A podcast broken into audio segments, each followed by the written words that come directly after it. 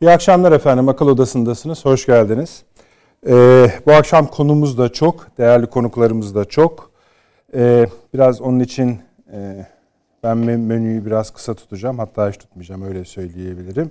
Parça parça programın arasına girerek kendi gündemlerimizi, gündem maddelerimizi işlemeye gayret edeceğiz. Bunun için önce Sayın Avni Özgürel, hoş geldiniz. Yeni Birlik Gazetesi yazarı, Hoş Profesör Doktor Süleyman Seyfi Öğün Hocam, İstanbul Ticaret Üniversitesi öğretim üyesi. Hoş geldiniz. Hoş Şeref verdiniz. Profesör Doktor Çağrı Erhan Hocam, Altınbaş Üniversitesi Rektörü. Hocam hoş geldiniz. Hoş İyi akşamlar. Ve Profesör Doktor Hasan Küni, İstanbul Kültür, Kültür Üniversitesi öğretim üyesi. Kıymetli hocam hoş geldiniz. Hoş Şeref verdiniz. Sağ olun.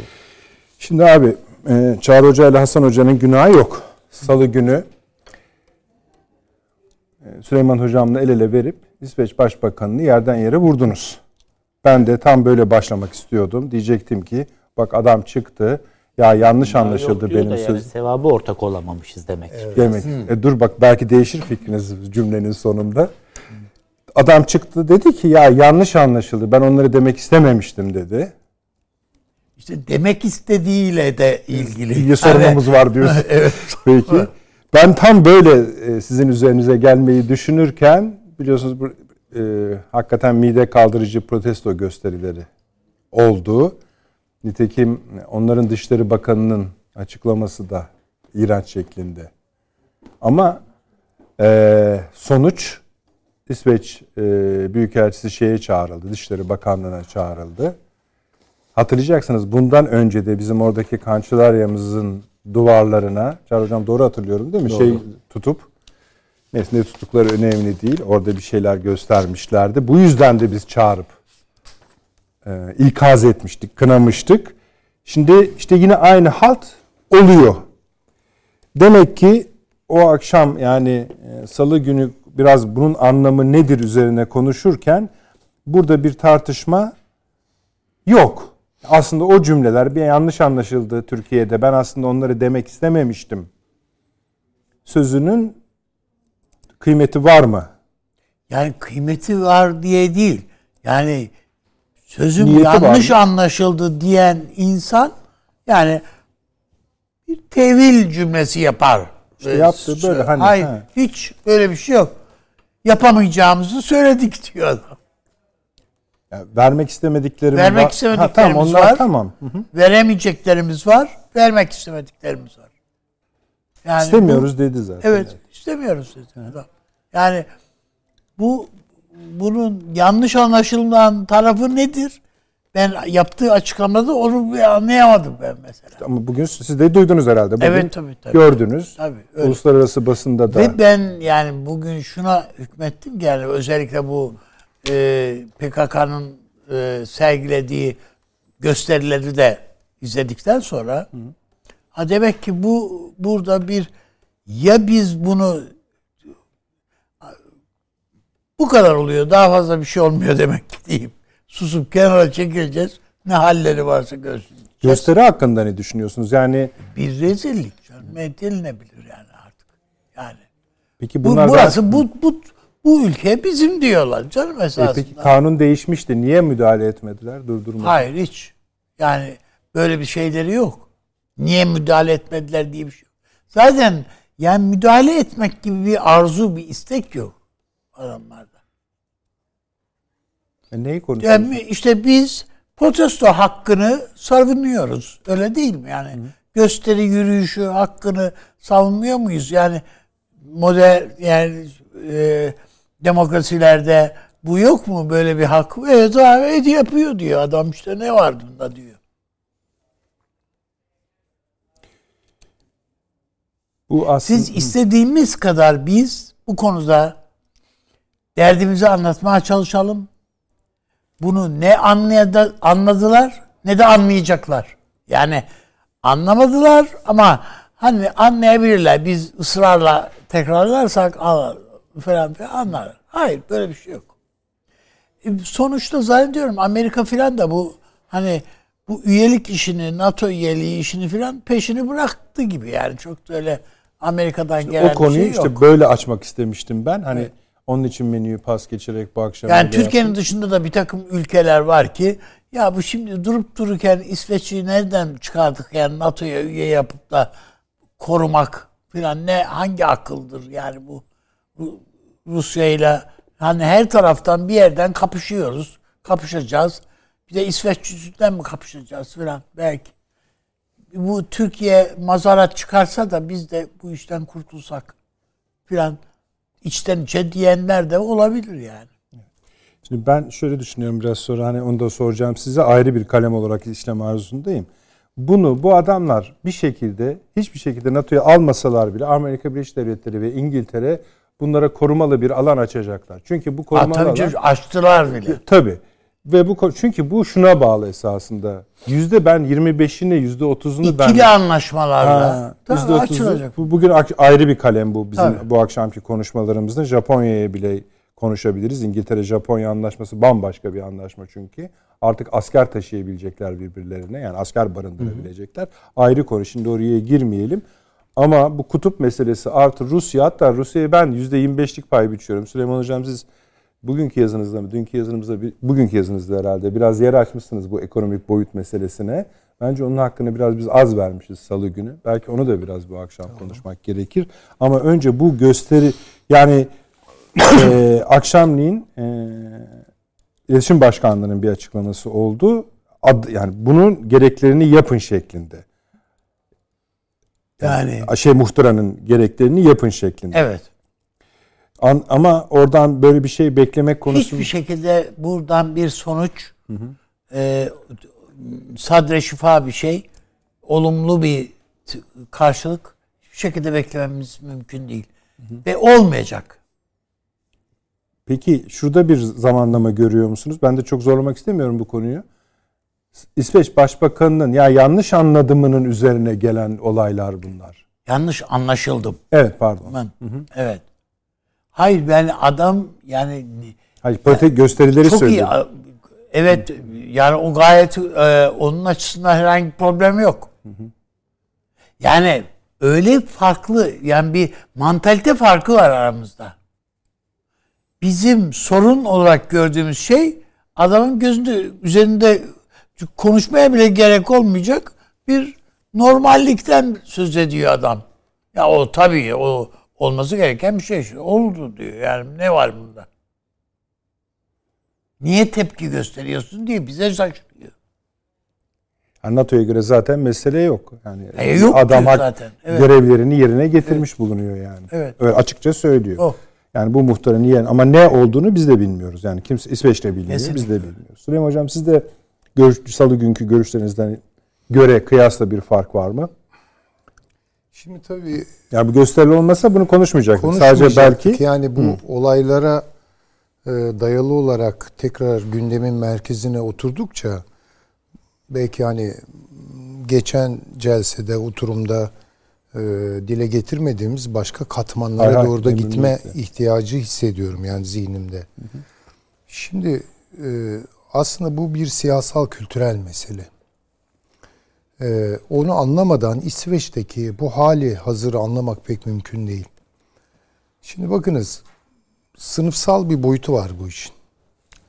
Burjuva denildiği zaman bu çok tarihsel olarak etli butlu bir kavramdır. Yani burjuvalar tarih sahnesine çıktılar. Bir takım dünya tasarımları geliştirdiler. Bir geleceğe dönük vizyon oluşturdular. Yani hakikaten bir sınıfsal özne olarak beğenelim beğenmeyelim. Yani çeşitli ideolojik açılımları var bunun yelpazede. E, fakat derin şeyler söylediler. E, bugün bu kavramı kullanmıyoruz. Bugün biz orta sınıf diye bir şeyden bahsediyoruz. Orta sınıf Burjuva dünyasının o renkli, derinlikli, kültürel dünyasının yüzeye vurmuş halidir. Basit bir ölçümün konusu haline getirilmesidir. İçeriğinin boşalmasıdır. İkinci Cihan Harbi'nden sonra kurulan dünya da zaten burjuva, burjuva dünyanın ehlileştirilmesi prensibine oturur. Toplumsal olarak, siyasal olarak. Nedir bu? Düzgün yurttaş işini yapacak, gösterdiği performans nispetinde gelirlerini arttıracak ve refaha ulaşacak. Bu kadar. Şimdi bu orijinal orta sınıfları bozan bir düşüncedir aslında. Yani çok derinleşmeye gerek yok. İşine bak. Kırmızı ışıkta durmayı bil. Komşunu rahatsız etme. Ee, bir sosyal mesafede herkese kibar davran. Bu kadar yani böyle uyumlu bir yurttaş profili üzerine oturur bu. Ee, işçi sınıfını da bu hale getirdiler. İşçi sınıfını da orta sınıflaştırınca böyle bir tablo çıktı ortaya. Yani bu saydam, renksiz ve çok yüzeye vurmuş bir orta sınıf. Bunun konformist olduğu dönemler gayri safi milli hasıladan pay aldıkları dönemlerdir. Yani gelirlerini arttırabildikleri dönemler. Ama şimdi bugün baktığımız e, durumda e, ekonomik krizle birlikte orta sınıfları var eden bütün değişkenler çözülüyor. Yani gelirlerini arttıramıyorlar. Enflasyonla tanıştılar vesaire vesaire. Şimdi buradan iki temel eğilim çıkıyor. Bunlar çok çalışılmış şeyler değil. Sadece ben başlıklarını verip geçeceğim. Mesela daha solda olan orta sınıflar tuhaf bir biçimde ifade özgürlüğü denilen bir şeye kilitlenmiş vaziyetteler. Yani ifade et kendini. Bedeninle ifade et, gör, görünüşünle ifade et, söylediklerinle ifade et. Müthiş dışa vurumcu bir boyutu var bunun. Mesela biz 1970'lerde, 80'lerde fikir özgürlüğü diye bir şeyden bahsederdik. Şimdi kimse fikir özgürlüğü demiyor. ifade özgürlüğü diyor. Yani bunun arkasında bir tefekkür varmış, yokmuş. Bunlar önemli değil. Sen kendini yeter ki göster, ifade et. Buraya kilitlenmişler. Buna ben yeni orta sınıf demokratizmi diyorum. Bunun zıttı gibi gözüken ama gene aynı sınıf içinden türeyen yeni paganizm var. Bu yeni paganizm de ırkçılığa gidiyor, faşizmlere gidiyor. O Breivnik denilen adam bunun armağanıdır işte. Yani işte adada değil mi? Tabii tabii. 70 küsur. İnsanları tabii, katleden. Tabii. Yani. Şimdi çok ilginçtir. Ee, neticede bu orta sınıf naifleşmesini ben hatta bir iki yazımda da filmlere değindim. Mesela Square filmi, Kare filmi bu orta sınıfın ne kadar battallaştığını, naif hale geldiğini ama naif oldukları için naif hale geldiklerini Eyvallah. harikulade portresini çizer. Ya bunlar yabancılaşmış adamlar. Refah var ama yabancı. Yani her yüz bin kişiden e, bilebildiğim kadarıyla e, 20'si falan intihar ediyor şeyde. Yani İsveç'te. Böyle bir toplum. Bir de son zamanlarda özellikle böyle doğa vurgusu, yeşil vurgusu vesaire gibi hani bunlar da bence her iki eğilimin de ortak paydasını oluşturuyor. Ee, bunun üzerinden bir yeni paganizm yaşanıyor. Ve ritüel filmini seyrederlerse, e, seyretmeyenleri tabi adresleyerek söylüyorum, e, seyredenler hemen anlayacaktır. Bu işin nasıl başka bir tarafa, Viking geçmişiyle uzlaşmak. Vikingler biliyorsunuz çok Viking dünyası böyle çetin, buruşkan falan. Ama bu yeni Viking. Yeni Viking hali çok agresif, saldırgan ve ırkçı. yani. Şimdi bunların arasında kilitlenmiş bir toplumdan bahsediyoruz. Onun için bunun bir siyasal, kültürel arka planı var ve mutlaka çalışılması gerekir. Bu orta sınıflaşma meselesi nedir? Buna bir bakalım. Şimdi dolayısıyla mesela şimdi diyorlar ki bu hakikaten son derece iğrenç, çirkin gösteriler. Ama efendim ifade özgürlüğü. Square filmindeki yemek sahnesini Sahnesi, herkes evet, hatırlasın. evet. Tam odur o. Tam odur. Orada bir canavar işte o PKK. Bunların masalarında tepiniyor şimdi. Bunu görmemiz lazım. Yani bu yeni dünyanın demokratizminin sorunları var. Çok ağır sorunları var.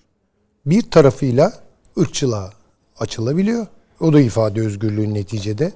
Bakınız Breivnik bugün bir kült oldu. Kült. Tabii canım fanları var. Fanları işte. var, kitaplar yazıyor. Bu kitapları birileri basıyor. Bunları okuyor insanlar. Bu ne biçim şey ya?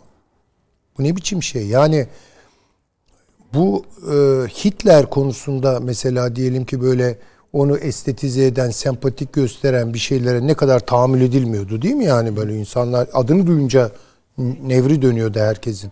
Ne farkı var bu Breivnik denilen adamın o kafadan? Belki beteri de. Ama hiçbir şey olmuyor. Ve bunlar da böyle yıldızlaşıyor, kültleşiyor, böyle tuhaf. Bu mu yani demokrasi? Ve bununla yüzleşecek halleri de yok bunların. İsveç'te 10 milyon insan yaşıyor. 1 milyonu bunun işsiz.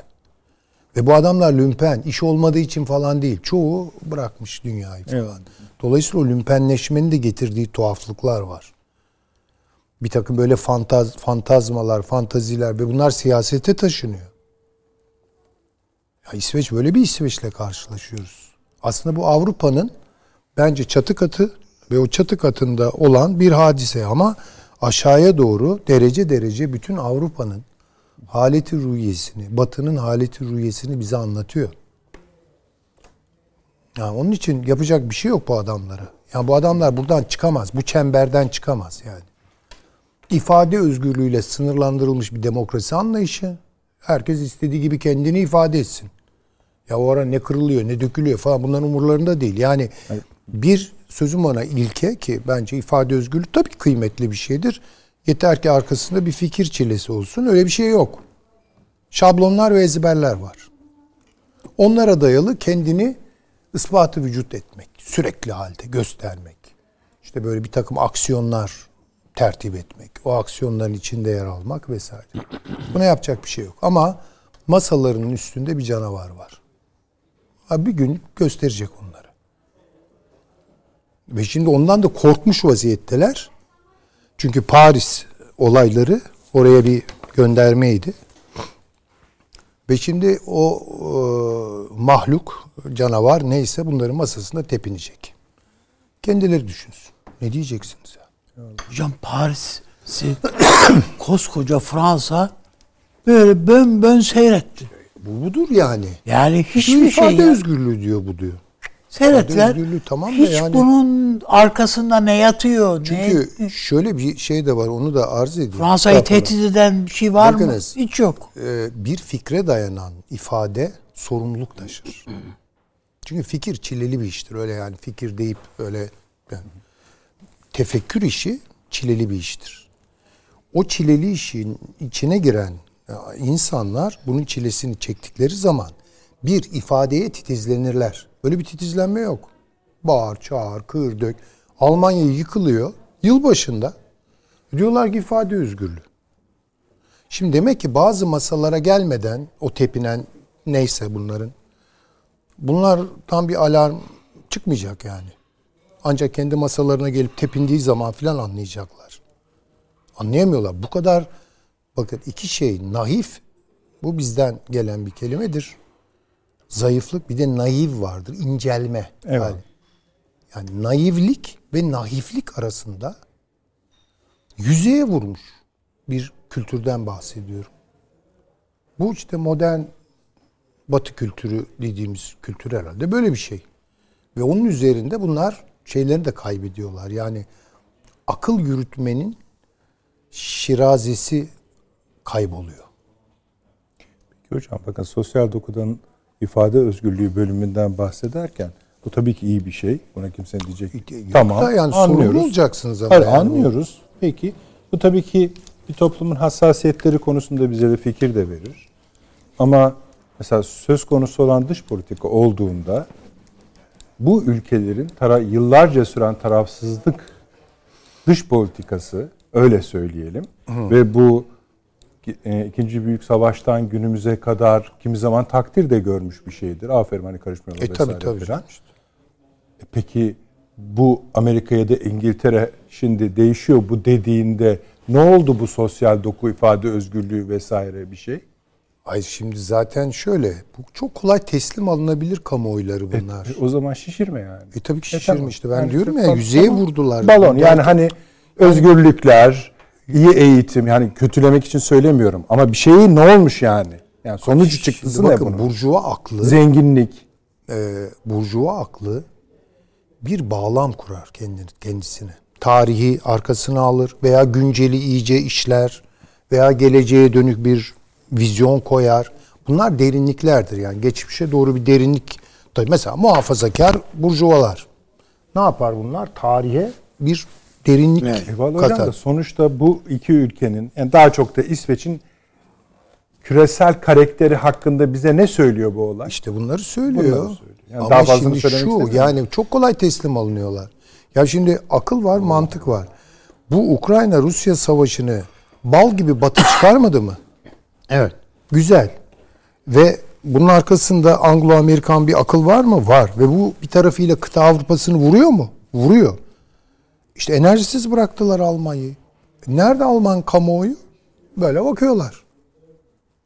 Ya bir şeyler var ama yani onun da ne olduğu belli değil. Hocam adamın birisi gençten bir adam Almanya'da zehirli gaz stoklarıyla evinde yakalandı. E, tabii böyle işte böyle çılgınlıklara gidebiliyor işin. Ama mesela De Gaulle gibi bir adam olsa bugün, bakın De Gaulle hem aristokrat hem de burjuva kafalı bir adamdır. De Gaulle ne yaptı? Gemilere doldurdu dolarları değil mi? Götürdü pat Amerika ver altınlarımı dedi mi? Bakın şimdi bu yani ne diyor? Ben diyor tepkimi koyarım diyor yani. Şimdi bakın bu ifade özgürlüğü, bu bir aksiyon ve arkasında bir düşünce var bunun. Şimdi bunları bulamıyorsunuz. Ve böyle hani hep böyle filmlerden örnek veriyorum. Otobüs filmi vardır biliyorsunuz meşhur. Hızlı giden? Çok eski bir filmdir. Tunç Okan'ın galiba Ha, e, şey, ha, tamam. ya orada böyle e, çok güzeldir o kareler, o filmdeki kareler. Çok başarılı da bir filmdir. Yani anlayamamanın donukluğu ve bönlüğüyle böyle bakmak. Orta sınıflarda çok yaygın. Şimdi bu bunu bir toplumsal ölçüye taşıdığınız zaman çok kolay teslim alınıyorsunuz. Şimdi Çağrı Hocam, siz bu bu konuya girmeme hakkına sahipsiniz. Konu derken bu bölümüne. Neden? İşte salı günkü olsun da biz bu İsveç e, Başbakanı'nın son açıklamasını değil, ilk açıklamasını. Yani Türkiye bizden bir şeyler istiyor ama bazı vermek istemiyoruz konulu açıklaması üzerine hallice konuştuk. Fahri Paşa'mız da vardı. Yapabileceğimizi yaptık diyor Yani, adam hatta. Ve oradan şuna gelmiş. Yani şuna varmaya çalıştık. Yani bu muhtıra, üçlü muhtıra bir işe yaramıyor. NATO da zaten orada yok. Efendime söyleyeyim bu iş gider gider NATO içinde başka bir çatışmaya mı dökülür? Yani sizden ricam oradan hani alarak siz o gün konuşmadığınız için sizin de görüşlerinizi öğrenmek isteriz. Bir de eee büyüklerim 21 Ocak'ta İsveç'te bir NATO'ya hayır mitingi düzenlenecek. Bu mitingin e, duyurularına, sosyal medya duyurularına en çok saldırı PKK'dan gelmiş. Onu da söyleyelim. Bir de biraz sonra geçeceğiz. Seyircilerimize hatırlatmak için söyleyelim bu akşamın son dakika. Esad'ın bir açıklaması oldu. AFP'nin haberi. Türkiye normalleşme için Suriye'deki topraklardan bazı düzeltelim bazı topraklardan çekilmesi gerekiyor diye yeri gelince onu da ekleyeceğiz. Son dakika diye verdim. Çağrı Hocam buyurun. İsveç daha evvel de Avrupa Birliği'ne giriş sürecinde büyük bir sancı yaşadı. Biliyorsunuz Avrupa Birliği 6 kurucu ülke tarafından kurulmuştu. İlk genişlemesi 1973'tür. O zaman İrlanda, İngiltere, İzlanda ve Norveç davet edildiler. Danimarka, İrlanda, İngiltere üye oldu ama Norveç bir halk oylamasına girmedi 1970'te. Daha sonra 95'te bu kez bir daha davet ettiler kuzey ülkelerini. İsveç, Finlandiya, Norveç. O zaman da Norveç'le bir referandum yaptılar ve katılmadılar ama İsveç'le Finlandiya katıldı. Şimdi o tarihte hatırlayın Anna Lindh diye İsveç'in bir Dışişleri Evet, Bakanı vardı. Ee, bir süpermarkette bir meczup tarafından öyle dendi. Bir meczup tarafından bıçaklanarak öldürüldü. Halbuki Anna Lindh İsveç'in Avrupa Birliği'ne girmesine en fazla destek olan siyasi kişiliklerden biriydi ve ülke içerisinde ciddi bir bölünme söz konusuydu. En fazla da ekonomik sebeplerle. Yani şunu söylüyorlardı. Bakın Norveç Kuzey Denizi'ndeki balıkçılık haklarını ileri sürerek Avrupa Birliği balıkçılık politikasına dahil olmak istemediğini ileri sürerek referandumda hayır dedi. Ama biz şimdi kalkacağız Avrupa Birliği'nin para politikasına dahil olacağız. Kendi paramızı ortadan kaldırıp euroya geçeceğiz. Başka pek çok şey başımıza gelecek. Halbuki bizde insan hakları da var. Bizde demokrasi de var. Bizde kişi başı milli gelir Avrupa Birliği ortalamasının üzerinde. Üstelik bizi kim almak istiyor? Almanya. Niye? Çünkü 10 tane Avrupa'nın çulsuzunu almışlar. Onlar Avrupa'nın çulsuzları. Doğu Almanya ile Batı Almanya birleşmiş ama aynı süreçte Macaristan'ından Polonya'sına, Çek Cumhuriyeti'nden Slovakya'sına kadar hepsini bunları birinin finanse etmesi lazım. O dayanışma fonu, Solidarity fonunu sadece Alman maliyesi kaldıramaz. Ne istediler onlar? Dediler ki zenginler de gelsin. Şimdi dediler bize ekstra yük getirecek bu. Ve bir bölünme oldu İsveç toplumunda. O bölünmenin etkileri çok uzun yıllar devam etti. Hala devam ediyor. Nedir mesela? İsveç çok uzunca bir süre Euro alanına dahil olmadı. Tamam ben Avrupa Birliği'ne girerim ama Euro'yu kullanmam kardeşim dediler. Bütün şartları fazlasıyla sağlamış olmalarına rağmen yani enflasyon şartını da, büyüme şartını da, kamu borç stoğu şartını da sağlamış olmalarına rağmen. Ve yıllar içerisinde bu Çok özür dilerim. Buyurun. Türkiye Büyük Millet Meclisi Başkanlığı İsveç Meclis Başkanı'nın Türk Norle'nin Türkiye'ye 17 Ocak'ta yapacağı ziyareti iptal etti. yani davetimizi ortadan kaldırmışız. Kaldırdı. Şimdi bu süreç içerisinde Avrupa Birliği üyeliği sırasında çok ciddi tartışmalar oldu. Brexit başladığında Avrupa satında yine en fazla tartışmanın acaba bunun arkasından biz de gitmeli miyiz tartışmasının İsveç'te olduğunu görüyoruz. Yani Avrupa Birliği'ne dahil oldular ama 25 sene sonra hala 97'den bugüne 25 sene sonra hala acaba biz çıkabilir miyizin peşinde olan İsveç'te gruplar var. Bunu niye anlatıyorum? Rusya'nın Ukrayna saldırısı esnasında ilk anda İsveç'in biraz da ABD ve İngiltere'nin kışkırtmasıyla hissettiği ya NATO'ya girsek ne güzel olur düşüncesi bu savaşın üzerinden 11 ay geçtikten sonra o ilk andaki sıcaklığını bence yitirdi. İsveç'te bir defa bir seçim oldu, hükümet değişti. E gördüler ki böyle Rusya'nın Ukrayna'dan sonra hayda Finlandiya'ya İsveç'e saldırma gibi bir niyeti yok. böyle bir şeyin olma ihtimali çok uzak. Ya Almanya'nın başına gelenleri gördüler. Almanya ekonomisinin neyle karşı karşıya olduğunu. Almanya'da işte 100 milyar avro Yani şu başlık altında konuşuyorsunuz şu an. Ara başlığınız şu değil mi? İsveç ve Finlandiya eskisi kadar hevesli olmayabilirler. olmayabilirler diyorum. Biz Tamam. bunu daha Tamam. evvel de söylemiştim. Tabii. O zaman dediniz ki biz bir işte burada bir İsveç'te anket yapılmış şu kadar çıkmış falan dediniz. Ben de dedim ki daha evvel daha fazlaydı giderek azalıyor. Azalıyor. İşte hafta sonu bir şey yapılacağından bahsediyorsunuz. Şimdi bunlardan niye bahsediyorum? Şimdi PKK kurulduğu günden itibaren bir maşa örgüttür. Pek çok terör örgütü çift kimliklidir.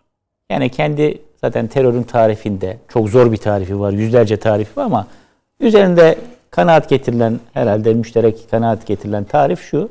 Bir siyasi maksada ulaşmak için şiddet kullanan, hedef gözetmeksizin şiddet kullanan örgüt değil mi? Bu tür terör örgütlerinin genellikle bir siyasi maksatları olur. Zaten öyle olmasa kendi taraftarlarını toplayamazlar etraflarına. Bir kendi içinde tutarlı olan bir siyasi maksadı olacak. Ama bir de başkalarına hizmete amadedirler. Niye? E başka türlü finansman sağlayamazlar.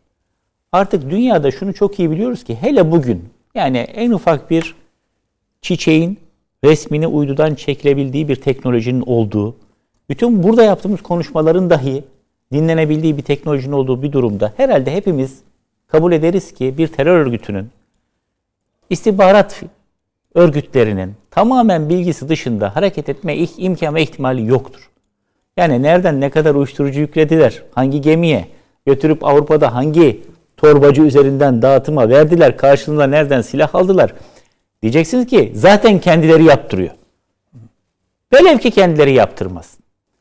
Bunları takip etmeme gibi bir şey söz konusu değil yani. O basit eski telsizlerden bahsetmiyoruz. O dinleme tertibatları vesaire surveillance dediğimiz hususlar. Dolayısıyla bunlar her zaman başkasına hizmete amadedirler. Biz de bu örgütün tarihine baktığımızda yani Apocular adıyla 70'lerin sonlarında ortaya çıktığı andan itibaren o zamanki Sovyetler Birliği'nden devrim sonrası İran'ına kadar Suriye rejiminden Avrupa Birliği ülkelerinin bazılarına kadar Yunanistan'dan ki altını çize çize bir daha söyleyelim Yunanistan'dan ABD'ye kadar pek çok örgütün bugün ABD diyor ki benim en önemli müttefikim Suriye'de bunlar diyor. Onların emirleri doğrultusunda hareket ettiklerini biliyoruz. Şimdi ikisini yan yana getirelim. İki tespiti. Ha, bu tespitlerde hata olabilir. Ama ben bunun üzerine bina edeceğim söyleyeceklerimi.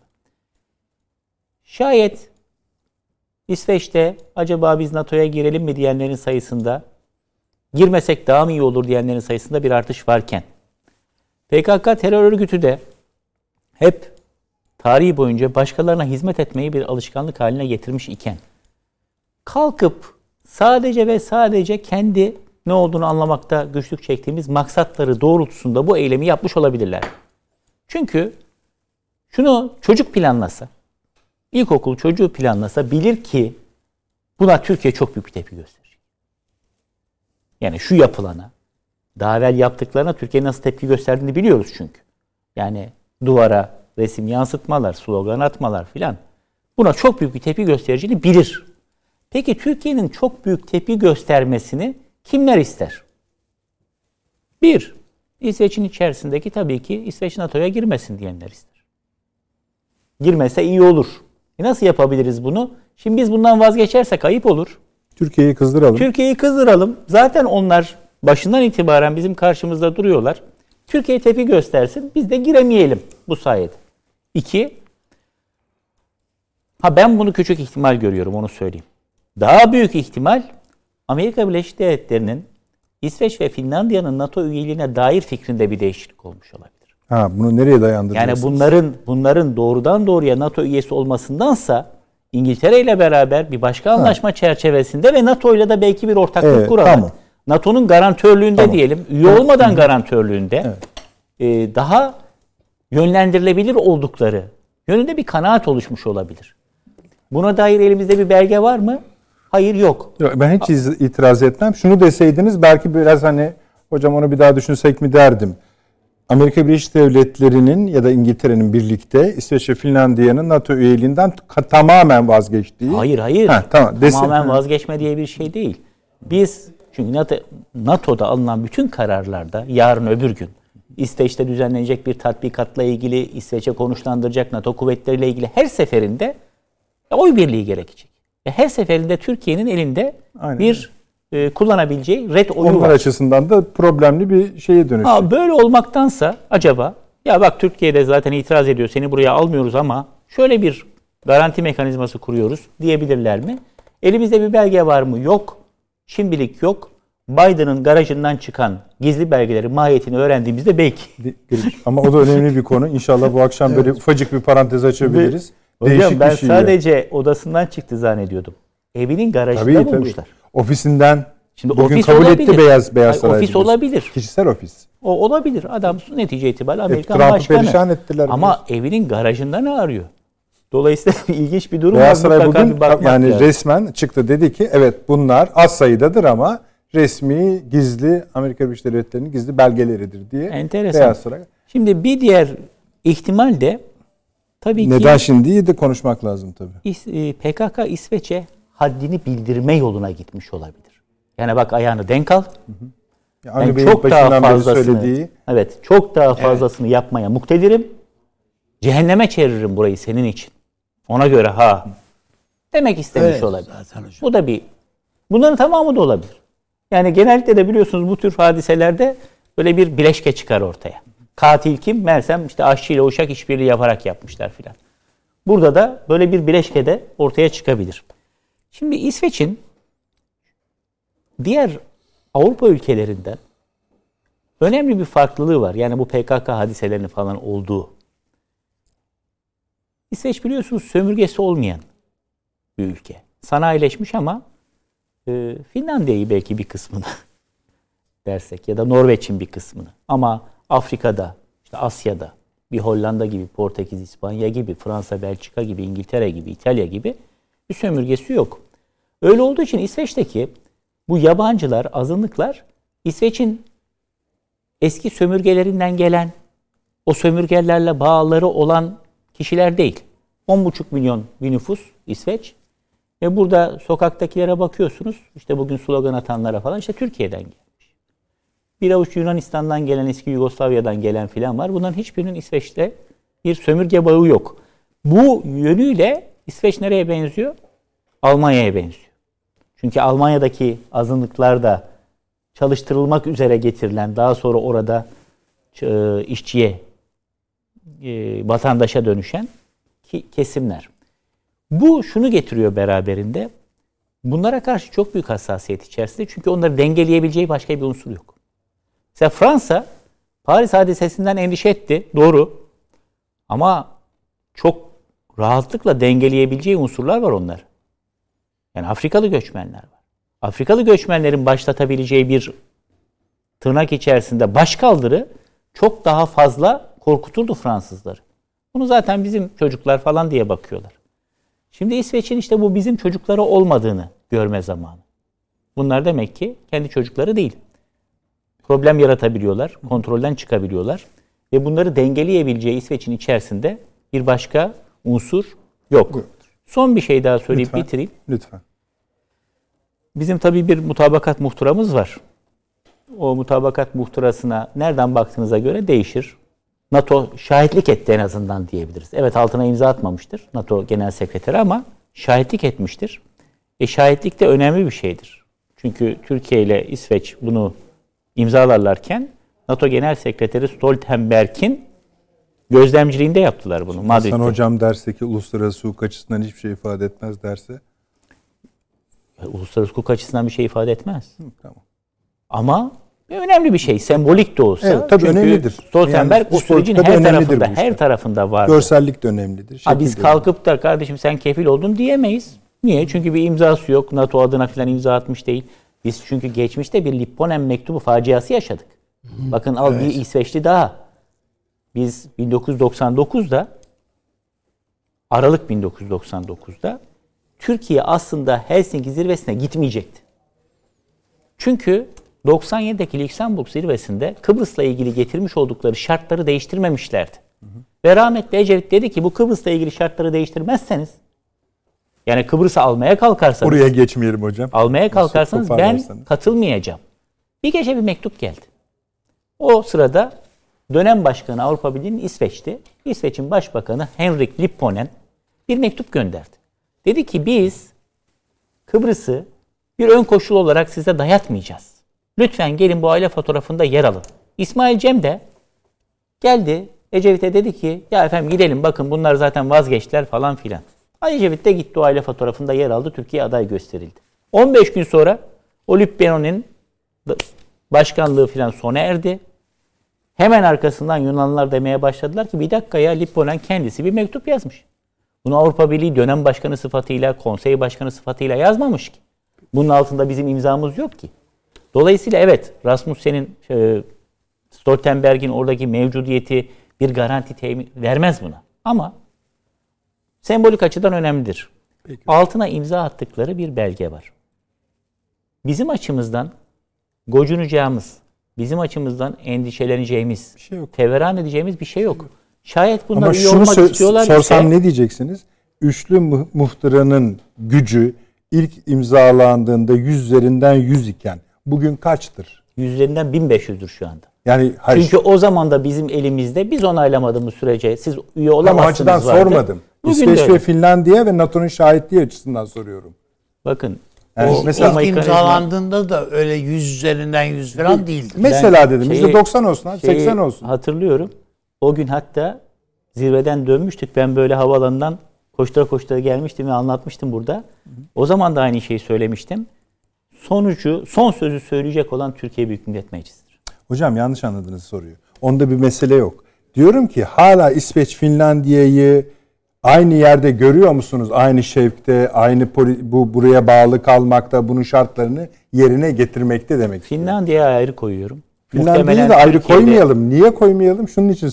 Niye Finlandiya konuşmuyoruz? Mesela Finland biz başta şey dediğimiz için mi? Hani Finlandiya işte o kadar İsveç'te evet doğru da Finlandiya'nın da sesi çıkmıyor.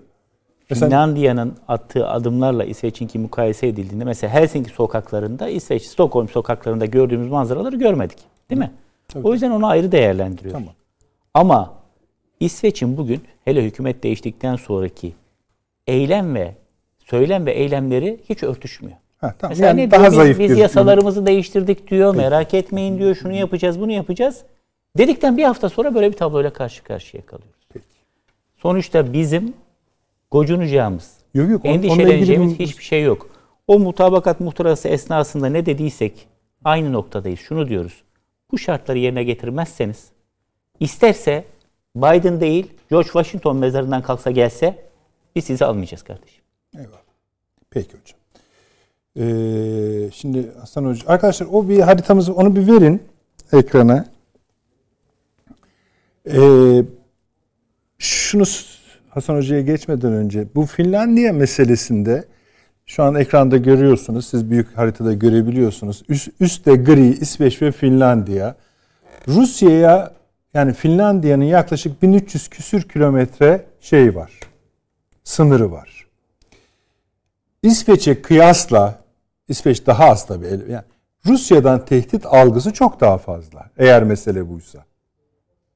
Gel gelelim. Ee, günümüze kadar Finlandiyalılar Ruslarla ilişkilerini gayet güzel götürmüşler. İkili anlaşmaları da var. İkili anlaşmaları da var. Keza İsveç ile Finlandiya'yı kıyasladığınızda İsveç NATO'ya, ABD'ye, İngiltere'ye her zaman daha yakın davranmış. Daha yakın durmaya gayret etmiş. Hatta şu sıralar bazı dijital platformlarda pek e, popüler dizileri oynuyor. Oradaki siyasi dizilerine baktığınızda aman Amerika ne der, aman Amerika kızmasın, ne diyorsa onu yapalım konuşmalara sık rastlıyorsunuz. Bu bir gerçeklik.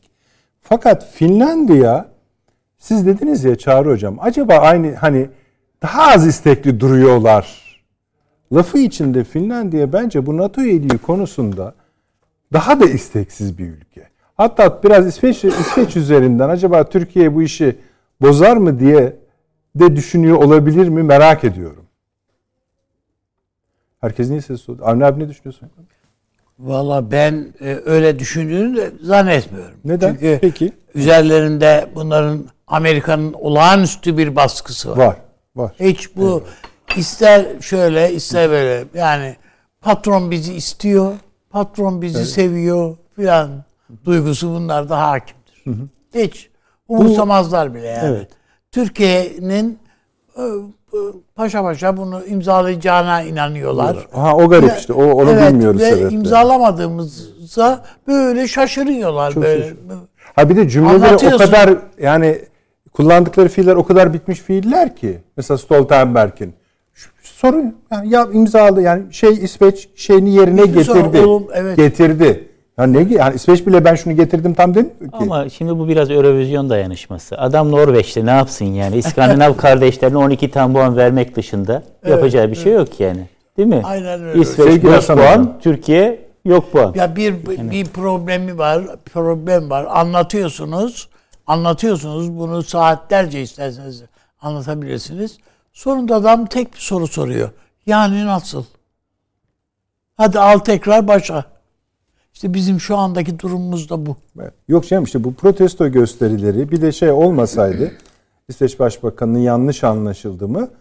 Ama baktık ki kötüye gittikçe gidiyor. İlk önce İletişim Başkanlığı'nın açıklaması sonra Dışişleri Bakanlığı'nın Büyükelçiyi çağırıp kulağın çekme demeyelim de hani ikaz etmesi nihayet işte Türkiye Büyük Millet Meclisi Başkanı'nın şeyi iptal etmesi, daveti iptal etmesi büyüyerek gidiyormuş Bayağı gibi. sert bir e, açıklamayla iptal etmesi bir de. Tabii tabii. Yani- Yani, şimdi tekrar alıntısını Evet, yaparız.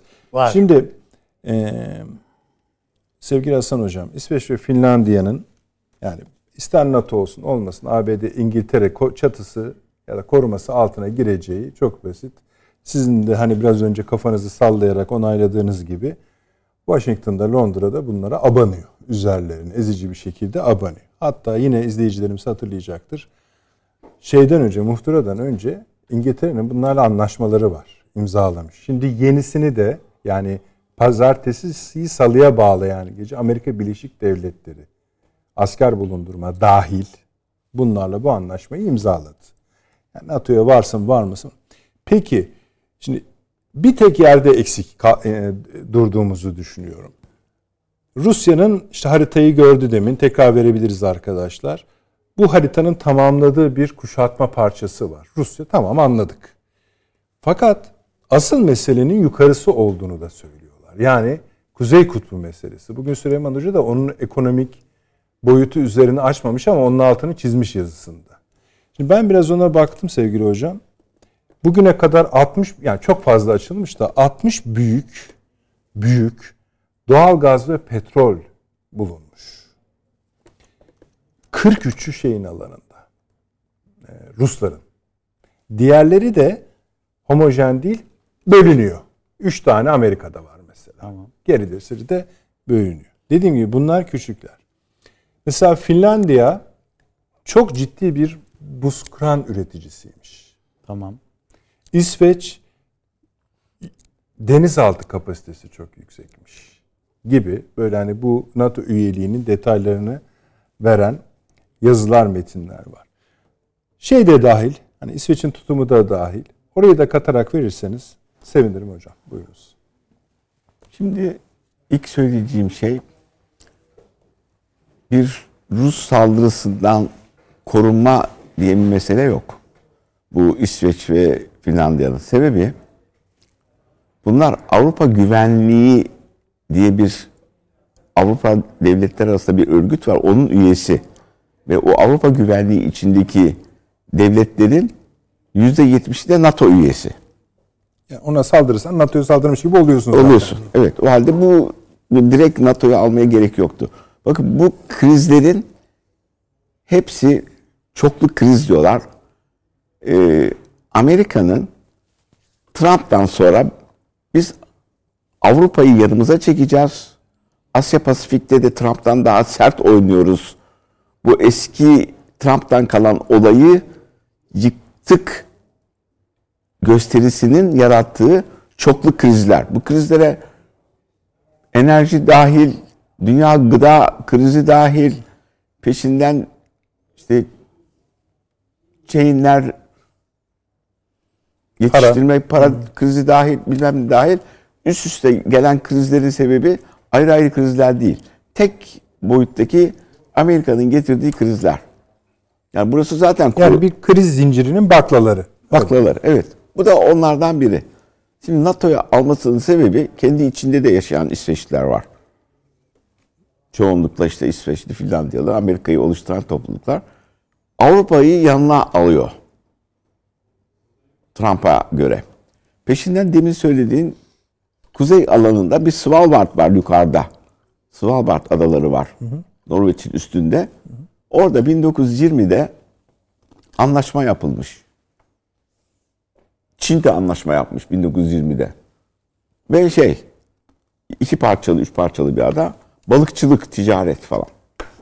Fakat sonra 80'lerde burada petrol çıkmaya başladı. Svalbard ve civarında. Peşinden de kutuplar bölgesi erimeye başladı. Büyük deniz alanları açıldı. Hakikaten petrol, gaz sahaları çıktı. Hatta kömür 5-6 yerde Rusya orada kömür çıkartıyor. Rusya'nın deniz alanları genişledi. Şimdi Rusya'yı orada kesmeye çalışıyor. Aynı zamanda Çin'in o geliş yolunu da kesiyor. Şimdi aslında Çin'in dört yolu var.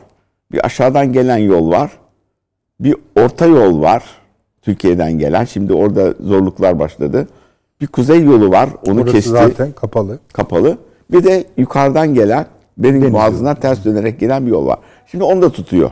Böylece hem Rusya'yı hem Çin'i sıkıştırmış oluyor. Bu arada ilginçtir şunu söyleyeyim. Macaristan da euro kullanmıyor. Mecburen gittik para bozdurduk euroyu ve Macar parasıyla alışveriş yaptık. Yalnız kart verdiğinde kabul ediyor kartı. Fakat diğer ödemeler e, Macar parasıyla yapılıyor. Niye? İşte reis öyle kabul etmiş. Yani oranın başkanı peki dedik. Bir kısmı da elimizde kaldı. Çünkü burada getirmek zor oluyor.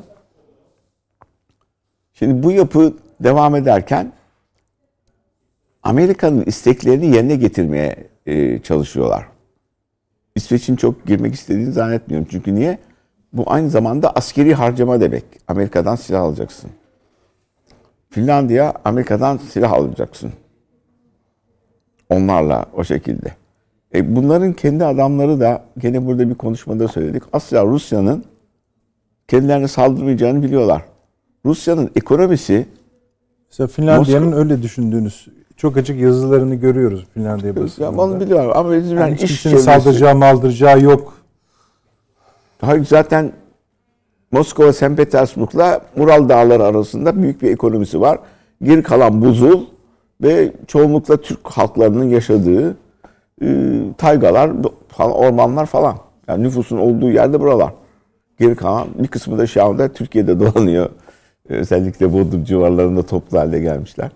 Ha, o yüzden zorlama bu seçimi aldıktan sonra yapılan seçim Biden'ın lehine doğru dönüştü. Biraz şeyi de kaybettiler mecliste.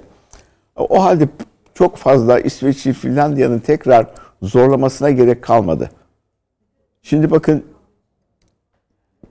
meclis başkanı çok zor seçildi. Seçmenin onlara yani sağ seçmenin meclisteki milletvekillerinin oy vermesinin nedeni 15. oyda seçildi. Bundan sonra Ukrayna'ya yapılacak askeri yardımlara izin vermeyecek.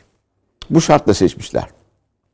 Bir milletvekili bile, bir parlamenter bile tekrardan bu bahsi açabilecek. Yani onun başkanlığını Evet. zora sokabilecek. Bunu, bu- bunu kendisi, o da bağlı. Temsilciler Meclisi'nin söz vermiş. şeyini düşürmüş o, zafiyet getiriyor. Demek ki o bu Ukrayna olayını kullanarak işte Rusya'yı sıkıştırma biz Trump'tan daha sertiz.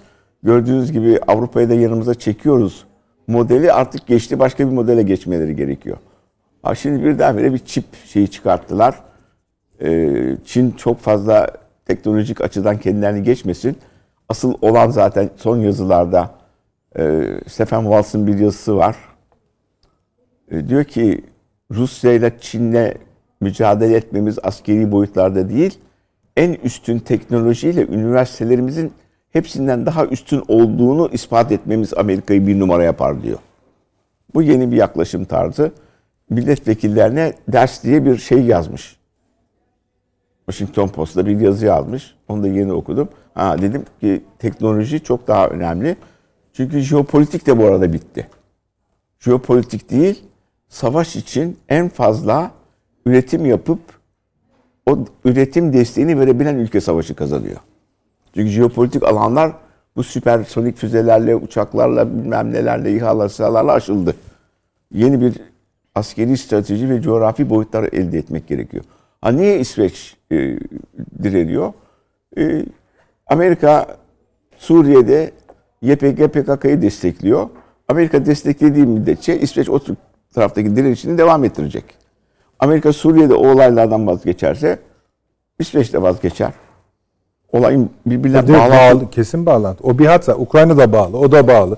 Suriye direkt yani PKK Yani üzerinden de çok bağlı. krizin direnişleri, Çok haklısınız. şeylerin, oyunların boyutları Amerika'nın tavırlarına bağlı olarak götürmeleri lazım. Almanya kendini zorlamaya çalışıyor. Malını satabilecek mi? Rusya satamıyor, Çin'e satamıyor. Amerika kendisini kurtarmaya çalışıyor, onu alamıyor. İngiltere zaten 3'e 4'e bölünmek üzere bir şeye İskoçlara izin hala- vermediler. evet, devam ediyor. Ha, o sırada bilmem ne yardımı yapacak içeride durumu kurtarmaya çalışıyorlar. Böyle bir çöküntü karmaşa ama önemli olan Amerika bir numara olsun. Böyle bir felaketli bir ortamı şimdiye kadar görmemiştim. Ha, Türkiye'de belli bir açıdan bir direniş gösteriyor haklı olarak. Bu işin sonunun nereye gideceği belli değil. Çünkü Kuzey Irak'taki yapı oturdu, Suriye'deki yapı oturdu ve sadece İsveç ve Finlandiya'da değil ki 1990'larda bizi Avrupa'ya gönderdiğinde bunlarla konuşmaya oradaki basından sosyal örgütlere kadar her türlü yerde PKK odaklanmıştı zaten. 1990'larda sene 2022 yani İsveç'tekiler onun yanında gazoz belki biraz daha fazla nüfus var ama İngiltere'de bizim kız arabasına Türk bayrağı koydu. Ufak bir araba almıştık. Bayrağı kırdılar İngiltere'de. Te İngiltere'deki arabadaki Türk bayrağına kadar rahatsız edici bir durumlar var demek ki. Yani İngiltere'de var Kürtler. Yani Kürtler dedim PKK dediğim Evet, şey. Bu açıdan söylüyorum. O yüzden İsveç'in ve Finlandiya'nın şeyi o Türkiye'nin kendi kamuoyuna karşı bir tavrını haklı olarak ortaya koymaya çabasıdır. Yoksa örgütlenme bütün Avrupa boyunda var. Peki nereye varacağını düşünürsünüz? Yani mesela bu mesela Çağrı Hoca'nın e, İsveç ve Finlandiya'nın hevesi konusundaki teşhisine katılıyor Benim musunuz? e, senin de çok iyi bildiğin bir korkum var. E, Amerika'nın tarzını biliyoruz. Niye? İşte sen de oradaydın. Amerikan kültürdeki 10 sene 12 Evet. sene. Bunun Türkiye'ye bir yerden bir fiyatı olacak. Ama nereden olacak? 2003'ün fiyatını asker ödedi acı şekilde. Bunun bize karşı direndiği çünkü böyle bir yazı çıktı The National Interest'te. Turkey, enough is enough. Bu yeni. Tabii, tabii. İki gün oluyor. Türkiye artık yeter yeter. Yani yeterlidir bu kadar bilmem ne. İşte şunu yaptınız, Ruslardan füze aldınız, bilmem ne yaptınız. Ee, Ukrayna'ya şey veriyorsunuz ama Rusların isteklerini yerine getiriyorsunuz. Onlara karşı yaptırımları uygulamıyorsunuz. Şöyle bilmem ne oluyorsunuz, işte bilmem ne oluyorsunuz falan filan. Peşinden de demiş ki Türkiye gereklidir. Bu durumlar Ukrayna Savaşı bitmeden. O halde Türkiye ile ilgili sert yazıları e, meclisteki raporlardan çıkartalım. Evet, bu akşam onu konuşacağız. Böyle bir yumuşama numarası da gösteriyor. Halbuki ama şeyde yayınladılar. Yani ham halini de yayınladılar. Herkes gördü, biz de gördük. Ham halini gördük. İşte yani game'in oyunun bir boyutları Her şeyi söylediler maşallah yukarıdan aşağı. Evet. Sonra da ha, son hali budur diye hani o raporda sayılmaz. Bilmiyorum siz bakma fırsatı buldunuz mu Çağrı Hocam? Hani raporda sayılmaz. Yani teşhisler ve tespitler gibi. yani peşinden ne gibi boyut yapacaklar? Şimdi şunu söylüyorlar. Avrupa'nın biz en çok Avrupa'ya mal satarız. Süleyman Hoca'nın yaklaşımlarından biri. Avrupa'nın alım gücü bitiyor. Mesela Macaristan'da 3 misli zam yapmak zorunda kalmış petrole bilmem niye. O 9 milyonluk nüfus bizden iki misli yaşarken o mırın kırın falan bu kadar olur mu fiyatlar şudur budur şunu almayalım bunu yemeyelim falan filan. Allah'tan ki yoğun bir Türk parası var orada her tarafı satın almışlar. E, Fransa öyle, İtalya zor durumda, İspanya zor durumda. Peki nereye satacaksınız? Bir yandan da Çin'e doğru yönelsek bu sefer Uygur meselesini ortaya atıyorlar. Şunlar bunlar bilmem ne oluyor. Rusya'yı daha fazla yakınlaştırırız. Siz NATO ülkesisiniz. NATO'nun şeylerini dinlemiyorsunuz. Falan böyle ikili dengeler arasında gidip gelen çok zor bir dönemde olduğumuzu tahmin ediyorum. Yani nasıl ne tarafa doğru yaslanalım? Şimdi yeni bir Washington'da yazı çıkmış. Türkiye'nin seçimi aslında Avrupa Birliği'nin ve dünyayı ilgilendiren en önemli seçimlerden biridir diyor. Evet. O halde orada da bir şeyler geliyor. Ne geliyor bilmiyorum. Şimdi bak siz bunları söylerken Çağrı Hoca şey diye not etti. Amerika'nın kapasitesi müsait değil artık diye not etti. Bilmiyorum. Bilmiyorum ne kadar müsait değil. Şimdi buradaki adamları ikna ediyor İsveç. Diyebilir ki ya benim girmeme gerek yok. Bu zaten Avrupa Savunma Birliği içinde %70'i NATO ülkesi olan ülkelerle savunma birliği içindeyim. Bana bir saldırı olduğunda koruyacaklar. Filan diye bir saldırı olduğunda koruyacaklar. Diğer taraftan şeyler de öyle. Öbür tarafta Araplar döndü başka tarafa gidiyorlar. Yeni bir dünya yapının kurulmasını istemiyor. Ama bütün bu yapılar içinde yeni bir yapı kurmuşlar bakın. Çok ilginç yapı. Katastrofik Risk Analizleri Enstitüsü. Washington kurmuş. Çok güzelmiş ismi. Bir isim. Katastrofik risk 10 tane şey saymış. Bu saydıkları demin anlattıklarım içinde gıdadan tutun iklim değişikliğine bilmem neye kadar diyor ki nükleer silahların da belli bir seviyeye geçmesi sonucu dünya katastrofik riskler sırasında en sona doğru hızla yaklaşıyor. Bundan sonraki bilmem neler şudur budur falan. Şimdi o katastrofik risk enstitüsünün yazılarını yeri okumaya başladık. Yeni diyor uluslararası hukuk anlaşmaları yapılmalıdır ki bu katastrofik risklerdeki şunlar şunlar durdurabilsin. Hadi bunlar nedir? Devlet hukuku yerde sürünürken yeni olaylar gelişiyor, gelişiyor, gelişiyor.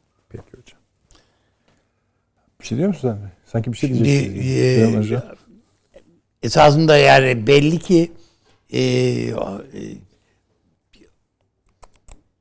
bilim adamlarımızın yani akademisyenlerimizin, hocalarımızın da bu konuda öyle bir şey ki yani ne diyeceğini bilemedikleri bir kargaşa var tabloda.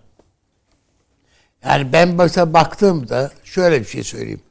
Amerika Birleşik Devletleri bu hayati görse İsveç'in Na- NATO üyeliğini konusunu çok önemsese filan sadece ve sadece PKK'nın o general dedikleri e, başkanları var ya bunların birlikte e, tebrikleştikleri, kutlamalar yaptıkları ona sadece e, Merkezi Kuvvetler Komutanlığı'nın bir telefon etmesi ka- bu kesin bu gösterileri. Türkiye'yi öfkelendiriyor. Demesi ki abi İsveç'teki bütün PKK'lılar ertesi gün süt liman olur. Teslim olurlar. Türkiye'ye gidin 10 taneniz tek teslim olun deseler 10 tanesi gelir burada teslim olur. Hatırlıyoruz değil mi yani? Siz istiyorsanız PKK'lıları biz PYD'lilere öldürttürelim dediler. Hatırladınız değil mi? Gayet tabii. Yani Amerika bu derece hakim bunların üstünde. Öyle öyle. E, a- Bu isim değiştirme meselesinde Ha, çıkmıştı o yani- konu. evet, yani- Hatta onların içinde istedikleriniz varsa onları da veririz falan da dediler. Evet evet evet. Aynen öyle. E şimdi burada yani e, bunu böyle hayati derecede önemsedikleri filan böyle bir şey söz konusu bile değil.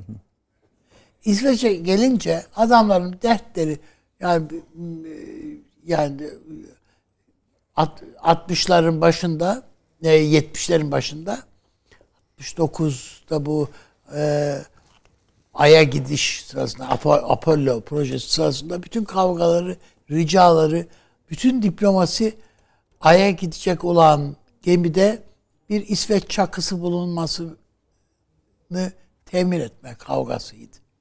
Bütün İsviçre, İsviçre mi? ha, evet. Evet, İsveç, İsviçre. İsveç'in çeliği, İsviçre'nin çak- çakısı diyor. çakısı. Bulunması kav- kavgasıydı. Ve sonuçta bunu sağladılar. Yani bir, onunla da tatmin oldular işte. Yani bu onun için bunlar hayati derecede önemli konular olsa anında yani dakika için, için bile şey e, bunu çözerler. Hiçbir sorunu yoktur yani bunda. Amerika için zerre kadar sorun değil. Aksine Türkiye'nin sorun çıkarmaya devam ettiği intibanı hepsinde her yerde uyandırmak için bu Amerika'nın aradığı da bir şeydir yani vesiledir. İşte gördünüz bakın bu Ankara yine Tayyip Erdoğan yine işte malum uzlaşmaz tavrı. Çünkü hiç burada ya biz söz verdik, anlaşma imzaladık. Bu anlaşmanın şartlarını yerine getirmeyen biziz veya İsveç. Bunu demi onu bırakır bir tarafa. Ama işte görüyorsunuz Ankara'yı. Tayyip Erdoğan. Bunun üstüne gider. E, Ve buna inanın ki evet dışarıda buna hak veren olur.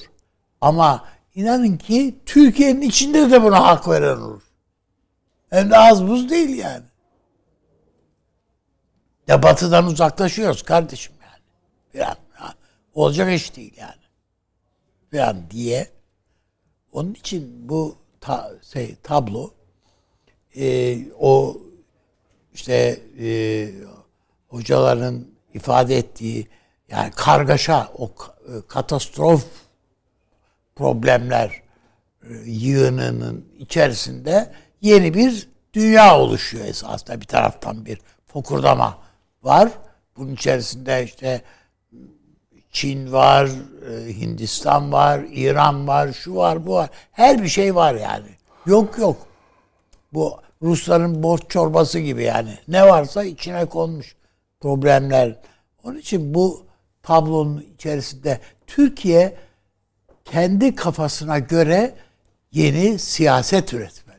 Peki abi. Bölgesine, kendi toplumuna e, uygun çözümler üretmeli. İşte Suriye işine falan biz hep böyle bakmalıyız Bu, artık. Şimdi bu İsveç meselesi bizim elimizi çok tuttu. Çok daha önemli konularımız var. Ama belli ki bu yükseliyor. Yani burada bir e, Ama sıkıntı bir var. şeye geldik. Genel bir değerlendirmeye geldik buradan. Bu önemli bir Evet. cümle isterseniz ilave edeyim. O da şu biz bu kaotik ortamda tek değiliz. Yani bu ortamın kaotik olduğunu, bir kaos olduğunu bilen, gören ve hani dedik ya ne yapacağımızı bilemediğimiz bir Evet. ortam. Kim bilebiliyor ki? yani kim bilebiliyor ki? Hiçbir ülke ne inşa edebiliyor, ne tahmin edebiliyor, ne de ortadan kaldırabiliyor. O sebeple belki buradan kendi payımıza bir fırsata dönüştürme imkanımız da var. Evet. Unutmayalım. bunu. Çok daha fazlası olduğunu da düşünüyorum ben. Ama şöyle yapalım efendim artık kendi konularımıza geçelim müsaade ederseniz. Asıl konularımıza daha doğrusu. Kısa bir reklamımız var efendim.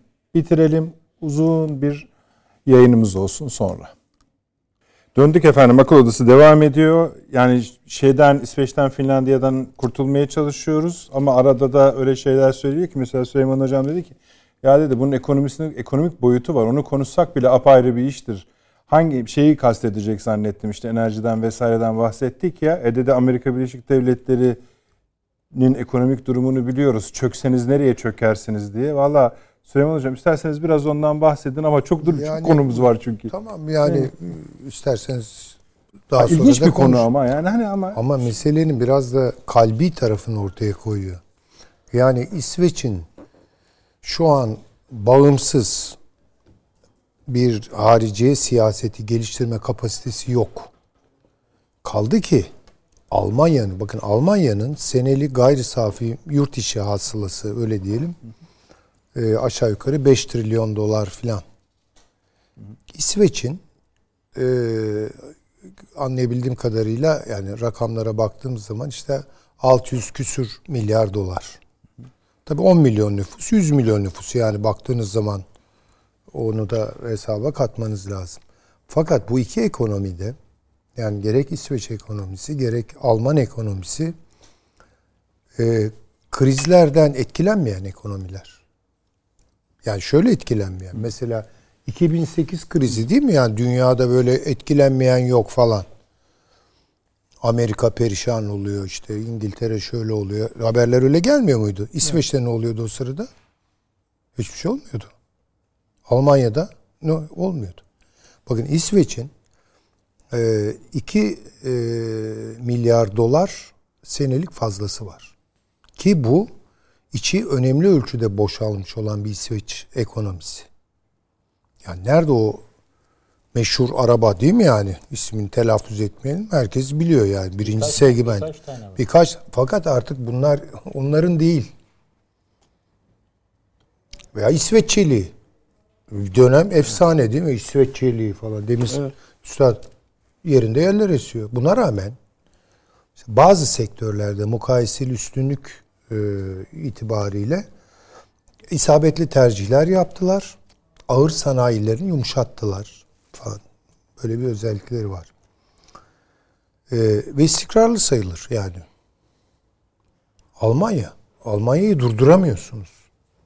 Alman ekonomisi böyle yani hele o kilit makineler, kimya vesaire filan oralarda rakip tanımıyor yani. Amerikan ekonomisi ise boşalıyor. Ve bunu durduramıyorlar. Bakınız bu FED faizleri yükseltiyor. Yani niye yüksel? İşte enflasyonla mücadele. Sanki çok umurunda Fed'in yani Amerikalı e, tüketiciler. Sokaktaki Amerikalılar. Nitekim son açıklamasında FED Başkanı dedi ki bu enflasyonu dedi işsizlik pahasına bakın işsizliğin büyümesi pahasına engellemeye azim ve kararlıyız.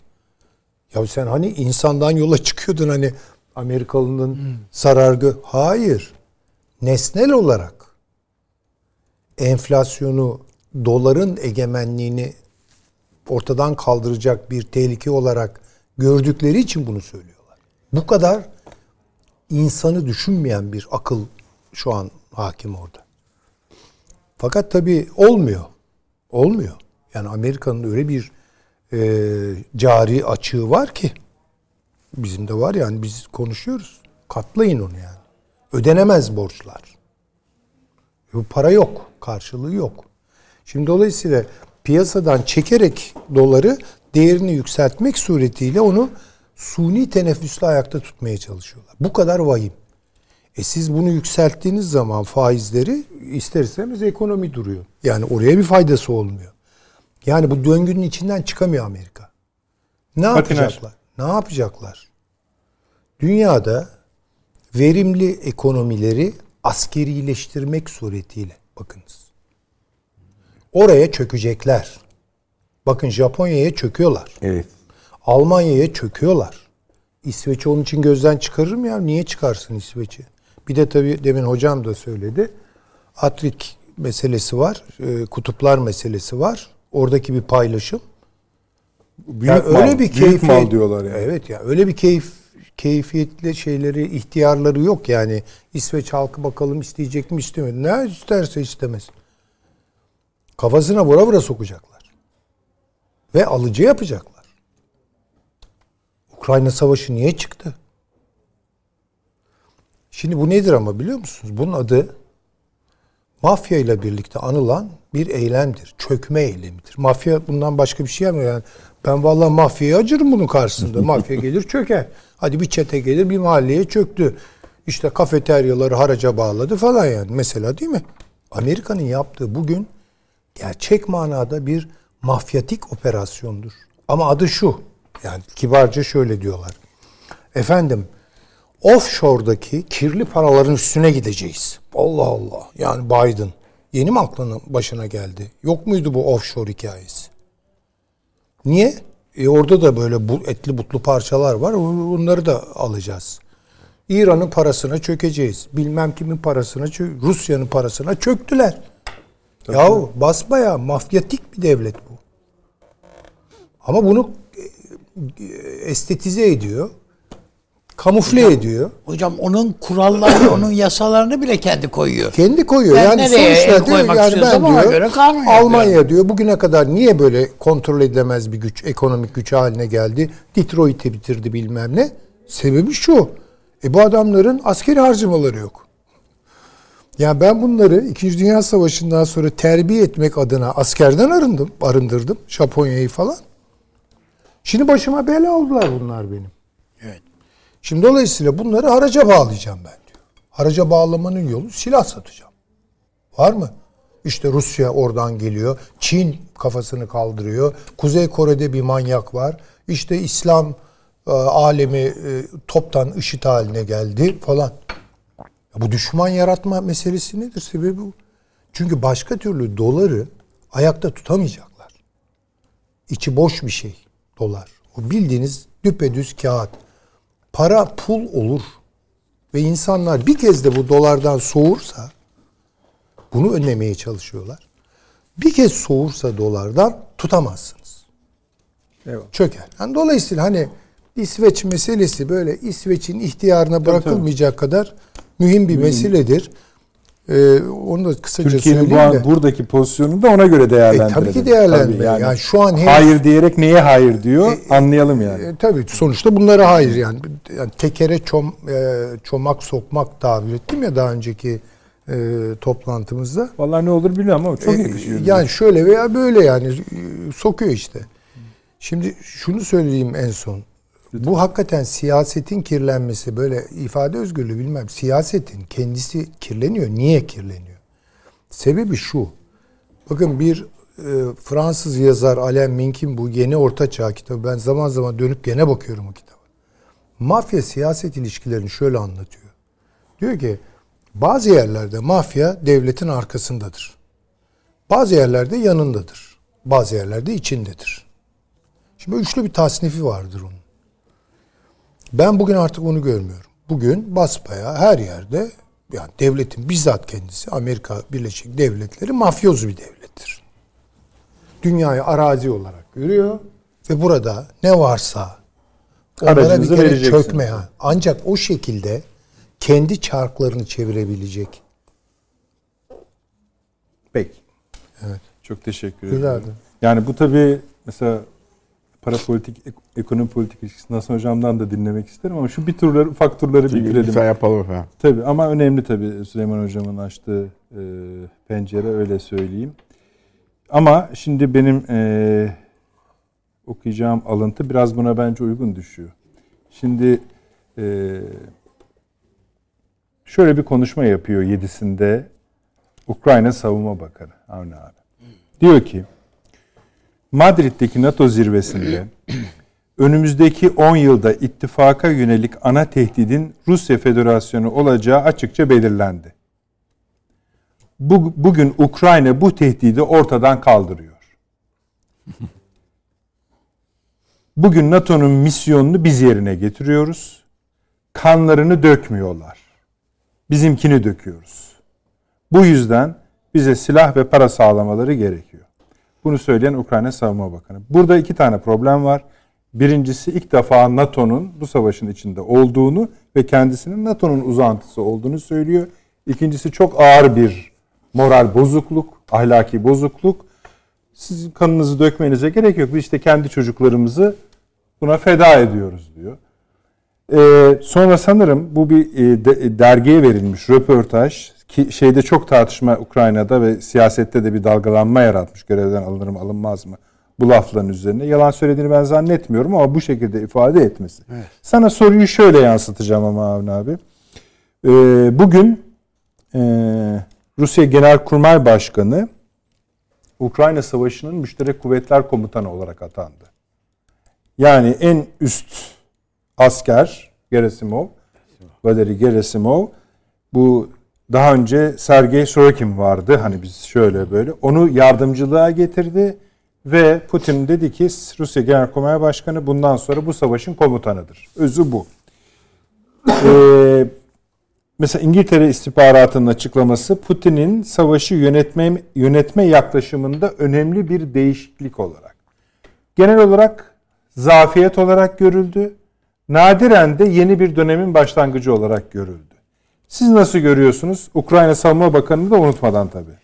Şimdi Ukrayna Savunma Bakanı'na atfen ve naklen e, yansıttığınız konuşma ve değerlendirme esasında çok en önemli şey bu. Yani bir ülkenin en önem savunma bakanı dediğimiz yani savaşı yöneten insan kan satıyor gibi bir şey yani. İşte bu. Yani, yani binlerce, on binlerce Ukraynalı kadın, çocuk, erkek, yaşlı, genç hepsi öldüler ve ölmeye de devam ediyorlar. Adam diyor ki rahatınızı bozmayın. Paranızı verin. Silahları bize gönderin. Biz hem ölürüz hem de bu Rusya'dan hıncımızı alırız. Sizin adınıza. Sizin yani parmağınızı oynatmanıza bile gerek yok.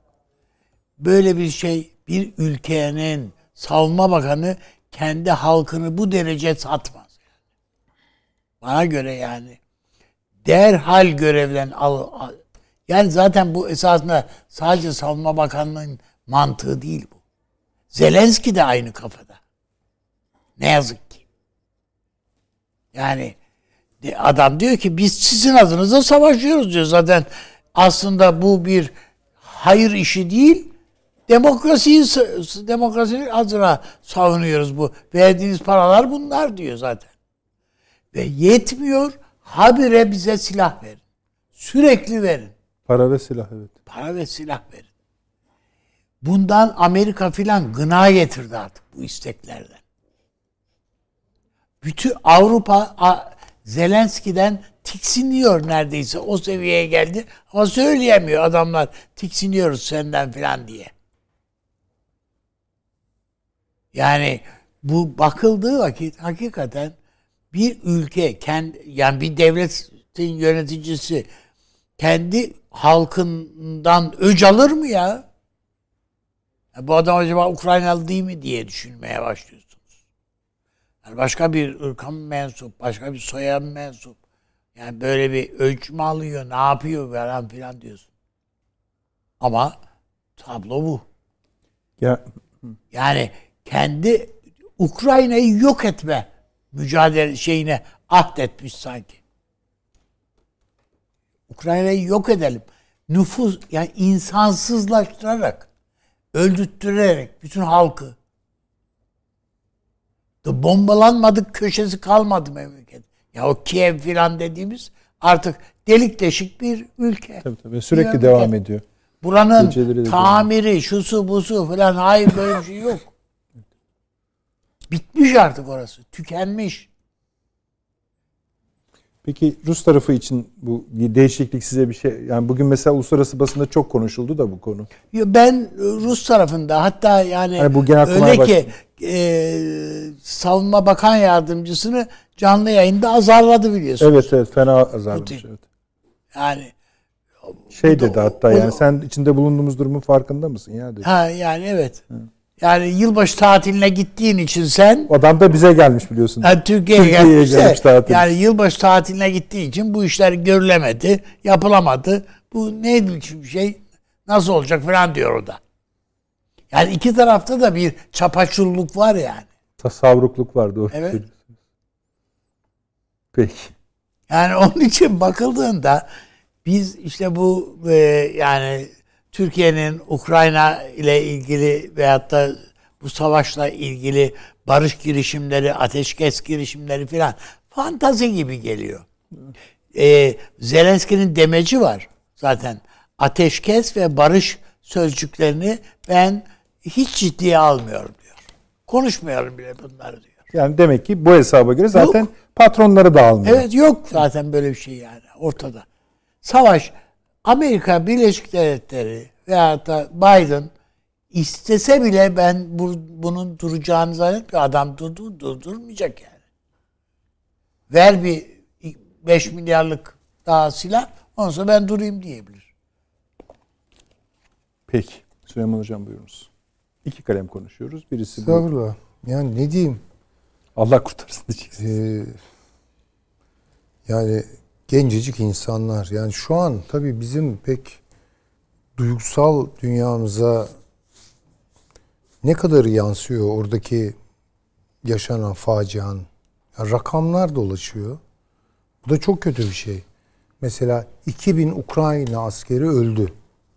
İşte bilmem 5000 Rus askeri öldü. 5000 Rus asker. Bir şey ifade etmiyor. Rakam. Ama bun evet yani rakamlar. Rusya'nın son saldırısında ölen e, Ukrayna askeri sayısı dünyanın kadar. Yani bu böyle bir Evet, şey öyle de ya? söylüyorlar. İntikam alıyor Ruslardan. Ondan sonra şey konuşuyor. Ya o kadar ölmedi, bu kadar öldü falan. Tabii, bu da tabii. bir tuhaf. Yani, Düzeltme yapılıyor. tabii. İşte Savunma Bakanı'nın dediği o zaman işte. İşte oraya geliyor iş yani. Nasıl ki hani demin söyledim. Bakınız e, hayatı nesneleştirme konusunda zirve yapmış durumdayız. Meselelerimizi bile nesneleştirdik. Yani işte mesela ekonomi böyle nesnel bir mesele. Yani diyor ki adam enflasyonu en önlemek için diyor işsizliği diyor arttıracağım. İşsizlik rakamları yeteri kadar yüksek gelmedi. Tüh diyor falan. Böyle bir mesela ekonomist konuşuyor. Askerlik de böyle yani şu kadar asker öldü falan. Yok o kadar ölmedi bu kadar mı öldü falan. Ha, bir anlamı yok. Ya bunlar gencecik insana. Ya herkes şöyle bir durup özellikle bizim yaşımızdakiler gencecik evlatlarını Allah nazardan saklasın bir baksınlar ya. Gencecik insanlar bunlar. Ve bu utanmaz. Artık o tabiri kullanacağım. Bir de bunu şecaat arz ederken hani sirkatin söyler. Der ya şecaat arz ederken sirkatin söylüyor yani. Ya ne olur bu adamı alsanız ne olur yani? Görevden alsanız ne olur? Ya bunun gibi biri gelir gene oraya. Yani Yani fark, zaten et- dışarıdan yani fark etmez.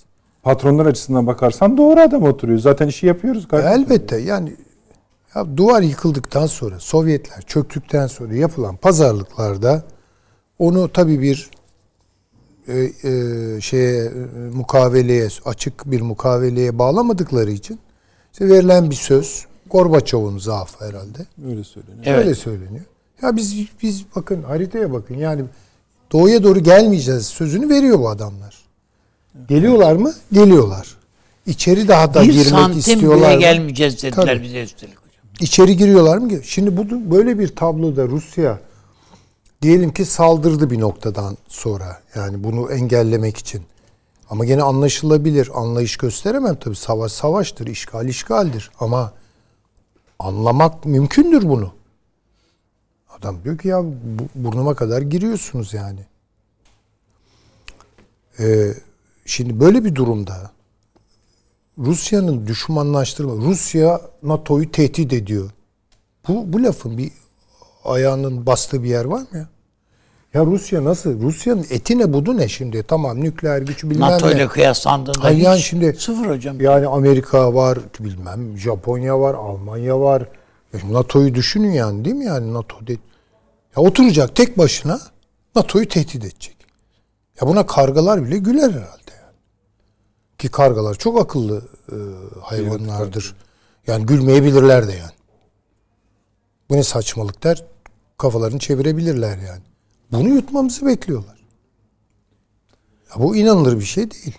Öbür bu atama işine ne diyorsunuz Süleyman Hocam? Şimdi şöyle tabii o işin başka bir boyutu. Rus ordusunun ne kadar hantal bir yapısı olduğunu, sevk ve idaresinde yatan zaafları gösteriyor. Başından beri gösteriyor. Şimdi tabii bu içeride büyük bir e, hesaplaşmanın konusu anlayabildiğim kadarıyla. Yani Rus e, bürokrasisinde askeri, sivil bilemem. İşte yani e, te- temizlik yapmak işte ilk refleksler böyledir. Yani şu suçlu, bu suçlu. Halbuki yani bir kişi, üç kişi değil. Bu bir yapı. Yani ciddi bir reforma tabi tutulması gerekir herhalde. Yani çok şükür bizim ordumuz o durumda değil. Değil. Yani bizim ordunun en büyük başarısı tabii 1984'ten beri işte başımızda bir bela sürekli. Daha evvel Kıbrıs'ta var. Neyse ama esas o.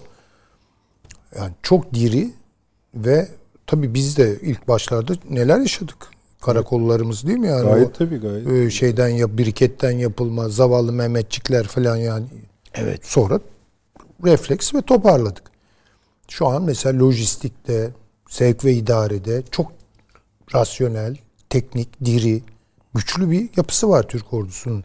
Yani herkes orduları şeyle ölçer ya. Şu kadar topu var, bu kadar tüfeği var. Hiç öyle örtülecek. O öyle ölçülmüyor. Çok o. tecrübeli, çok biriktirmiş bir ordu. ve sürekli müteyakkız. Sürekli işin içinde. Rus ordusu öyle değil. Yani Hantal- 84'te teğmen olarak ilk görevine giden kişi hiç yani general yolu da açılmış olsa oradan çıkmış değil. Yani hala devam ettiği için. Tabii tabii Sonrası- yani. Bu sadece şey muvazzaflar tarafı. da o Tabii, durumda. tabii. Yani- Ee, emekli olanlar da çok diri Gayet. e, her an. Artı her- sürekli yapılan ta- neyse yani tatbikatlar Yani vesaire tamamen- dinamik bir ordu. Evet yani militeri Disiplinini kaybetmemiş. militeri sosyoloji, yani askeri sosyoloji diye bir alan var. Bu Türkiye'de biraz var ama daha da gelişmesi gerekiyor. Ee, bu işin askeri sosyolojisinin falan çalışılması lazım. Süleyman Hocam bu atama dördüncü atama. Oraya Tamam. geleceğim. Ha, buyurunuz. Bu Gerasim, Gerasimov Acı- e, denilen adam öyle öyle laletayım bir adam değil. Şimdi zaten ondan sonra köy yok. Gidilecek köy yok. Yani Gerasimov bunu Var da diye- köy değil. yani çünkü bu Putin şey değil mi? artık herhalde Yani- Putin giyecek üniforma ama o da olmaz. Hakikaten e, ben bugün özellikle baktım birkaç yazıya ona şey yani strateji alanında kendi adıyla anılan doktrinleri falan var bu adam.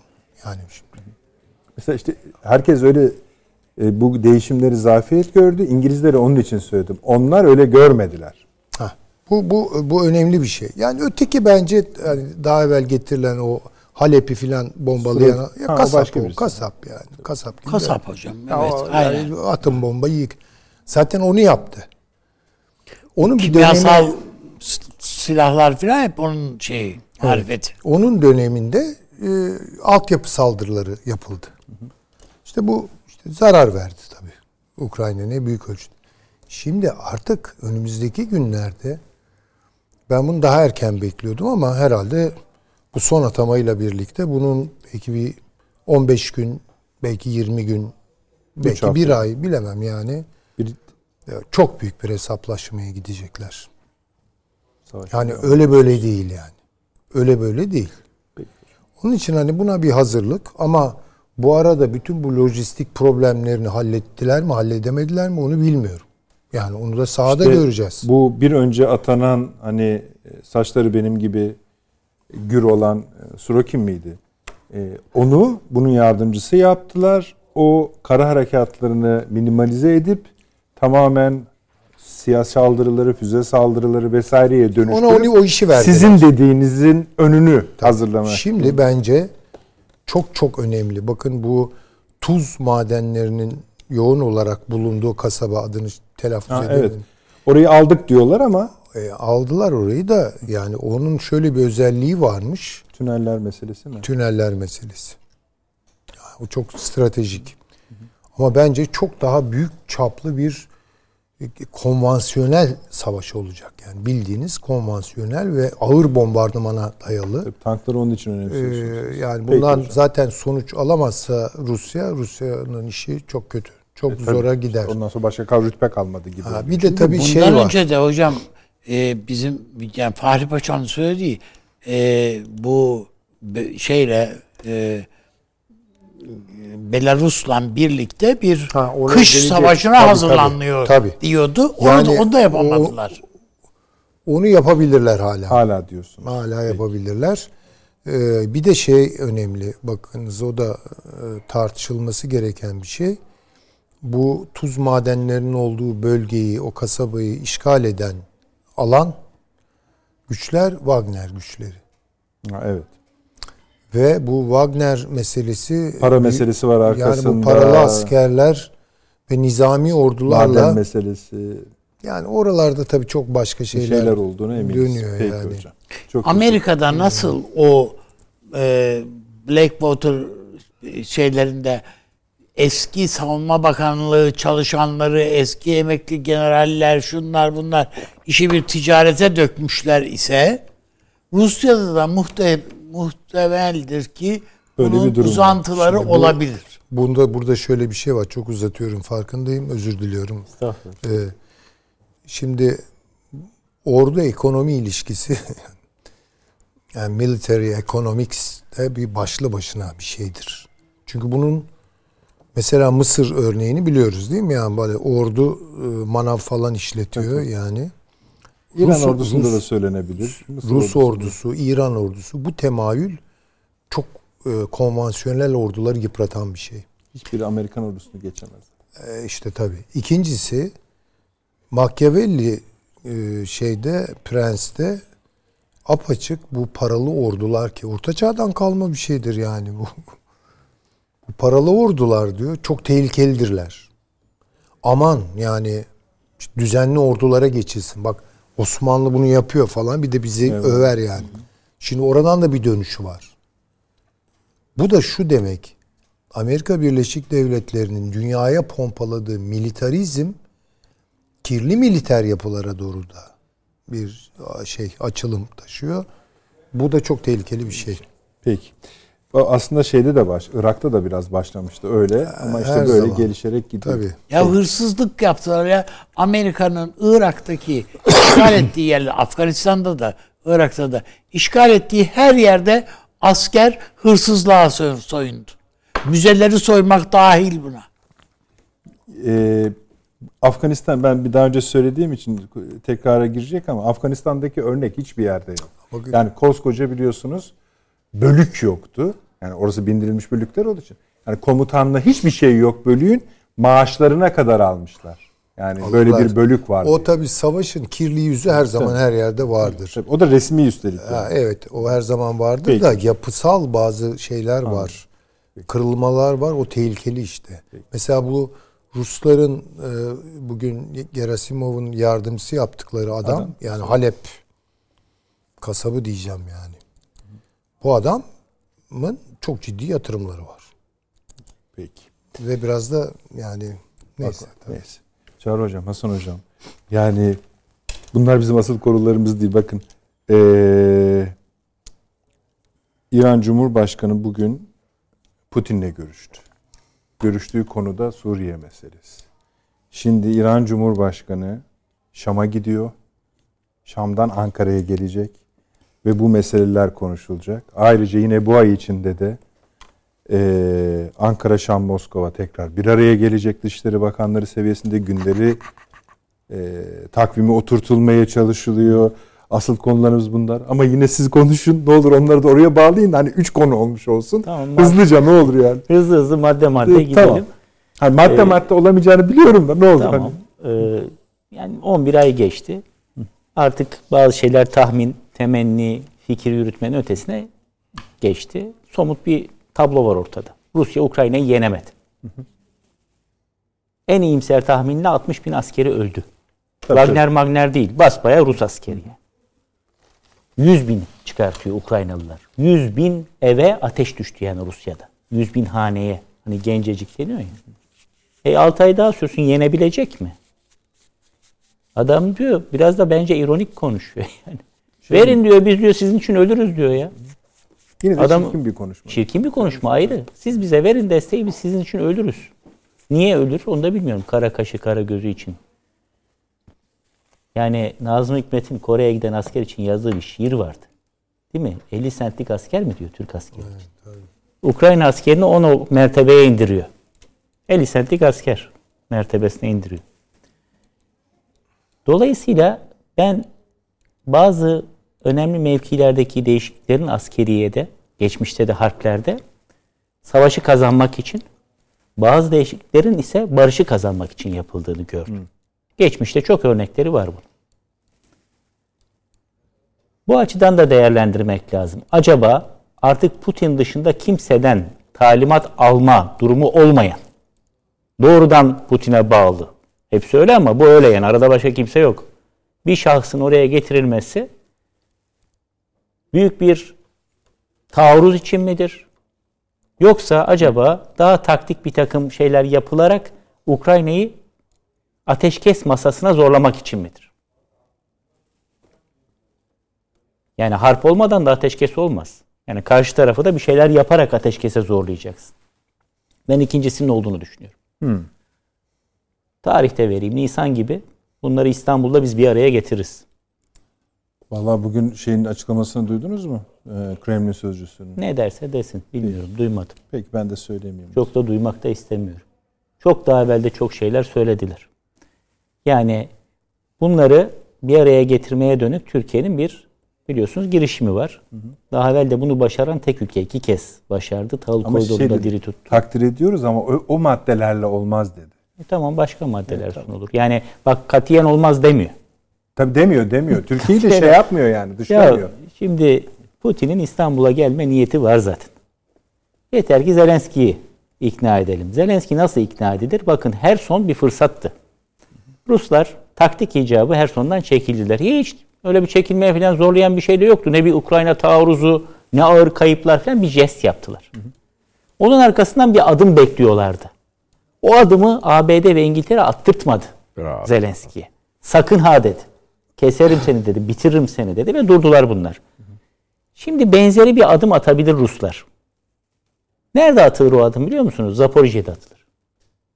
O nükleer santralden etrafından Rus askerleri çekilirse ve Uluslararası Atom Enerjisi Ajansı'na doğrudan veyahut Ukraynalılarla müşterek olarak burası devredilirse bu bir jesttir. ikinci bir jesttir her sondan sonra. Bunun arkasından belki biz bunları bakın barış demiyorum. Bir bir araya geliş. Ateşkes. Ateşkes yapılacak tabii. O Yani- anda ateşkes yani yapılacak. Nisan'da mümkün mü? Mümkün. O anda ateşkes yapılacak. Bunlar oturacaklar, konuşacaklar. Ha, sonra belki savaşmaya devam edecekler. Bilmiyorum. Evet, tamam. Ama onun ben mümkün olduğunu düşünüyorum. Ümit ediyorum. Çü- Çünkü biz 11 aydır hep ümit ediyoruz. Ben de ümit ediyorum ki bu gerçekleşir, aksi olmaz. Çünkü bunun aksi bu savaş bitmeyecek. Yani bu savaşın bitmemesi için Batı sonuna kadar, son Ukraynalı ölene kadar ya da Ukrayna çok ağır bir ifade kullanacağım ama cüzdanlarından Batı'ya bağlı son Ukraynalı yönetici son Ukrayna askerini feda edene kadar bunlar bu savaşı devam ettirtecekler. Eyvallah. Ha, o zaman bu Rusların daha fazla kaybına da sebep olacak. Ukrayna'nın harap olmasına da sebep olacak. Ve hemen arkasından belki de eş zamanlı başka bir krizi zaten hazırlıyorlar şimdi. Evet. Nerede o? İşte Japonya, evet. Güney Kore, Kuzey evet. Kore. Asıl hani perfect storm diyorlar ya. Evet, mükemmel doğru. fırtına orada esas. Evet. Orada. Burada yorup orada mahvetme, Tabii. yok etme. Ee, diğer konulara gelince tabii İran şundan rahatsız oldu. Bitirelim böyle. Tabii, yani Hasan Hocam da konuşsun böyle gideceğim. Ha öyle yani mi? İran Tekrar konuşsun. şey. Hani bitmiş olsun. Peki artık. peki tabii tabii. Bu iki konu sadece yani Ukrayna'nın e, durumu bir de Rusya'da değişikliği şey buluyor musunuz? Ben Çağrı'dan çok değişik bir şey söylemeyeceğim. Ee, Batı Ukrayna'yı kendi istekleri uğruna seçtiği adamla eski komedyen e, feda ediyor. Bu Amerika'nın kendi çıkarınadır. Şunu da düşündük. Ukrayna NATO'ya girmese Amerikan hangi stratejik e, öngörüsü kaybolabilir? Bir şey yok. Efendim tahmin ediyorduk Rusya'nın saldıracağını. Ah. Küba'ya füzeleri yerleştirildiğinde Rusya da Amerika'nın saldıracağını tahmin ediyordu. Yani aptalca e, kamuoyunu yanıltacak, e, bizim basına da çok sıkı şekilde yansıyan başka şey okumuyorlar herhalde. Yazıları okuyoruz. Bu bütün olaylar Çağrı'nın anlattığı gibi kendini şey uğruna feda ediyor ve bu artık savaşa karışmış olarak kabul ediliyor. Yani Batı'nın karşısında Rusya co-belligerent diyorlar. Yani ortak savaşçı durumdalar. Onu da şuradan anlıyorsunuz. Polonya askerlerinin yabancı ülkelerdeki savaşlara katılmasını önleyen kanunu kaldırdı. Bunun üzerine Polonyalı askerler yani işsiz olanları şeyde savaşıyor. Ukrayna'da savaşıyor. Diğerleri işte İngilizlerden yakalananlar var. Hep bu şey gibi hani aşağı inen teröristler gibi Suriye'de. Onlar da oralarda. Ölmezlerse para kazanıyorlar. Ölürlerse geçmiş olsun. Olay bu şekilde devam ediyor. Şimdi genelde değiştirmesinin sebebi şu. Bu savaşın uzayacağını biliyor. Kışın yollar dolduğu için ağır mekanize birlikler çok rahat hareket edebilir. Orası çamur bölgesiydi, sulak bölge. Aynen Macaristan'da nereye kassanız su çıkıyor. O bir. İkincisi hatası bir siklet merkezi oluşturacaktı. Yoğunlaşarak direkt Kiev'e gidecekti. Böyle 600... Başta yaptığını evet onu çok şey söylüyor. E, dışarıdaki asker uzmanlar da yazıyorlar. Bu Kiev'den erken vazgeçti diyorlar. Ha. Askeri yani, siklet merkezi ağırlık oraya oraya. Bir de çok geniş cephe 600 kilometre. Hatta Belarus'u da sokacaktı yukarıdan. Madem her şeyi göze aldın. Kiev düştüğünde bu iş bitecekti. Amerikalılar onu tahmin ettiler. Evet, iyi, evet, tahmin ettiler. hazırlandılar evet. falan filan. Zaten yukarıdan gözlüyorlar. Şimdi öbür konuya gelince bu devam edecek. Suriye'de barışın olabilmesi için Amerika'nın elini rahatlatması lazım. Amerika'nın elini rahatlatması için İsrail'in burada bir tehdit algılamaması lazım.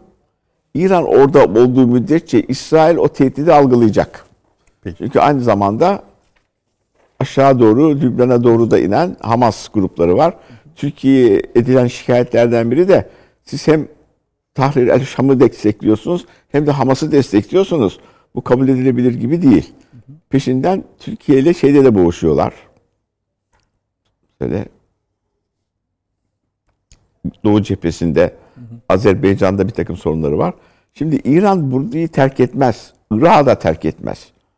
Irak'ın olduğu gibi alt tarafı İran'ın etkisi altında. Suriye'de yoğun şekilde onların yanında ve bir yayılma boyutu var. Buradan geri çekilmesi demek. O Ke- halde ne olacak? Kendi içindeki uygunsuz durumlar varken bu geri çekilmeyi kabul etmez. Etmeyeceği için Amerika'nın çekilmesini İsrail kabul etmez. Rusya ile olan görüşmeler sadece seçimler oluncaya kadar görüşme tarzında kalır. Yani bir sonuç çıkacağını tahmin etmiyorum. Bir, bir şey ekleme yapayım. Bugün itibariyle e, hem Türkiye hem Azerbaycan İsrail'de e, büyükelçilik yani birisi güvenini verdi öbürü de büyükelçiliğini açmış oldu. Bu da bir öykü anlatır Tabii herhalde yani bize. Şey diyor fakat çözülmez durumlardan biri bu. Ee, İran meselesi var. Efendim bunu yaptıktan sonra Rusya Ukrayna hayır Rusya buradan çıkmaz. İlk defa sıcak denizlere indi. Oradaki üslerini bırakmaz. Libya'da da var. Ama olayı çözerse rahatlayacak. Ama Amerika'nın buradan çıkması mümkün değil. Tamamen İsrail'in yönettiği, biraz Netanyahu'ya sert çıkıyorlar. Bu fazla dinci bir grupla geldi, fazla aşırı sağcılar falan ama İsrail'e ne söylenebilir kendisini iyi hissetmesi için? İran ve Hamas'ı biz önleyeceğiz demesi lazım. Bizim geçen sefer PKK olayını çözebilmemizin sebebi e, İsrail ile olan yakınlığımızdı. İsrail aşağıdan sıkıştırdı, Türkiye yukarıdan sıkıştırdı. Suriye mecburen o terörist başını Apo'yu atmak zorunda kaldı. Ama İsrail çekildikten sonra o hattı tutamaz olduk. Yani o destek çekildi. İşte Ermeni konusunda tutamaz olduk. Çünkü oradaki lobiler de bizi koruyorlardı. Oradan destek veriyorlardı. Yoğun bir etkinliğe sahipler. Hatta Avrupa grubuna girilirken o oylama sırasında biz Avrupa'daydık. Herif camekandan İsrail elçisi böyle parmağıyla Avrupalı mebuslara evet deyin diyordu. Böyle böyle. Yani durumun bu kadar olduğunu söyleyeyim size etkisini. Et- Beni ben bildiğime göre dışişlerin bilmemesi mümkün değil. Tabii canım. Muhakkak. Yani onlar Peki yani Şimon- siz şu Şimon an, Peres şu an o dönemde Türkiye için lobi yaptı. kim hocam? Şimon Peres başbakandı. Türkiye Avrupa Birliği'ne aday olsun. Gümrük Birliği için evvela. bravo. Arkasından Aynen da adaylık Hasan için. hocam siz bir Tabii noktaya bağladınız bu normalleşme meselesini. İsrail özeline bağladınız. Ee, şimdi mesela İran'ın bu turu bekleniyor. Bizim de görüşmemiz en yüksek ve hızlı seviyede geçiyor. Şimdi biraz sonra Bilmem Süleyman Hoca'nın görüşünü biliyorum mesela. O diyecek, pek o kadar ümit var değil mesela Süleyman Hoca ama burada bir devinim var. Bu kadar ülkenin bir an için Suriye, Türkiye, İran, Rusya'nın Suriye'de bir ortak nesidir o bilmiyorum. Harekat mı diyeceğiz? Ne harekat demeyeceğiz de hareket diyeceğiz. Ne dönüştüğünde bu bu bölgedeki Amerika Birleşik Devletleri'ni ve müttefikini darlamayacak mı? İlla bilmem ne savaşmaları gerekmiyor mu? Gerekmiyor. Hayır başka bir şeyler o zaman ortaya çıkar. Şimdi Rusya İsrail'in bombalamalarına ses çıkarmıyor. Yani S-300'ler var. Tabii, tabii, kullanabilir, indirebilir kapatıyor. falan giriyor falan. O da Ukrayna'da pek fazla Rusya'yı zorlamıyor. Çünkü Rus istihbaratının yüzde kırkı şey Yahudi asıllı. Onu da söyleyeyim size. Göç edenler de öyle. Bir milyon Yahudi göç etti şeye. İsrail. Şimdi bu yapı içinde zaten Orta Doğu'daki her şey 1948'den beri oradaki o yapının kurulması sonucu Araplar bunu tanıdıklarında yani bu İsrail devleti burada kalacak. Orta Doğu'da olay yok. Başka olay yok. Petrol dünyanın her tarafında var. Eskiden büyüttürüyorlardı bize. Petrol için uğraşıyorlar. Petrol savaşı. Pet- petrol her taraftan fışkırıyor. Ve de 2030'lardan sonra da kullanılması, azaltılması gerekiyor iklim değişikliği nedeniyle. Kutuplardan fışkırıyor, bilmem nereden fışkırıyor, Amerika'dan fışkırıyor, Asya'dan fışkırıyor, şuradan fışkırıyor, Hazar'dan fışkırıyor. Ve Çinliler de bu işin içine giriyorlar. Afrika'dan fışkırıyor. Petrol, gaz bolluğu içindeyiz. Rusya'da daha çok var. O halde Orta Doğu'daki petrol nedeniyle dönmüyor bu olay. Evet. Bu olay İsrail Devleti'nin kurulduğundan beri 48, 56, 67, 73, 82 Sabra Katilla ve peşinden sürekli müdahaleler Lübnan'a şuraya buraya ve Amerika'nın çevirdiği demokratikleşme numaralarıyla buraları allak bullak etmesi, Libya müdahalesi, oraya müdahalesi, Mısır'da devrim yapması, Türkiye'de darbe yapması, öbür tarafta Irak'ta bilmem neyi çevirmesi bu hep İsrail'in durumunu sağlamlaştırmak için. Bu lobi bu sistemi götürüyor. Ha biz de diyecek ki Araplar biz burada bunu tanıyoruz. Filistinlilere de bilmem nerede yeşertilmiş Suudi Arabistan toprakları mı verirler ne verirler. Ondan sonra bu iş biter. Öbür türlü bu filmi senelerce daha seyredeceğiz. Peki hocam. Çok teşekkür ediyorum. Üstelik yaklaşık 35 saniyede bir kronolojiyi, Orta Doğu kronolojisini anlattığınız için. Buyurunuz Çağrı Hocam. İran'ın tabi Türkiye'ye bu şekilde gelişinin üç yine sebebi olabilir. En az diyelim bilimsel olsun. En az üç sebebi olabilir. Bir tanesi iki tane dost ve kardeş ülkenin artık aralarındaki buzların erimesini istiyoruz gibi. Kendi tarihsel tutumlarına ve güncel duruşlarına uymayan bir yaklaşım. Yani sıfır ihtimal. İkincisi ya bu Türkler Rusları da araya alıp acaba anlaşırlar mı? O zaman benim hiç arzu etmediğim bir netice ortaya çıkabilir. Ya ben devre dışı mı kalıyorum acaba deyip heyecanla Biliyorsunuz bu gezi ertelenmiş geziydi. Yani bir Fark zamanlar etmez. hayır, Ama- bir şeye denk düşüyordu. Bizim üçlü görüşmemize denk düşüyor. hem öyle hem de zaten bizim bir, bir buçuk senedir, iki seneye yakın görüşmelerimiz var. Yani şu anda biz açıktan görüşüyoruz. Ama her zaman ifade edildi. İstihbarat birimleri görüşüyor, ediyor. Bir hazırlık yapıyorlardı belli ki. İran'da sahada olduğu için bunları en iyi yakından gözleyen herhalde ülke. İkincisi bu olabilir. Yani ben devre dışı kalmak istemiyorum. Üçüncüsü Şam rejimi içerisinde birileri İranlılara ya bizi Ruslarla ve Türklerle baş başa bırakmayın kardeşim siz de gelin ki elimiz biraz kuvvetlensin deyip onlar yardıma çağırmış olabilirler.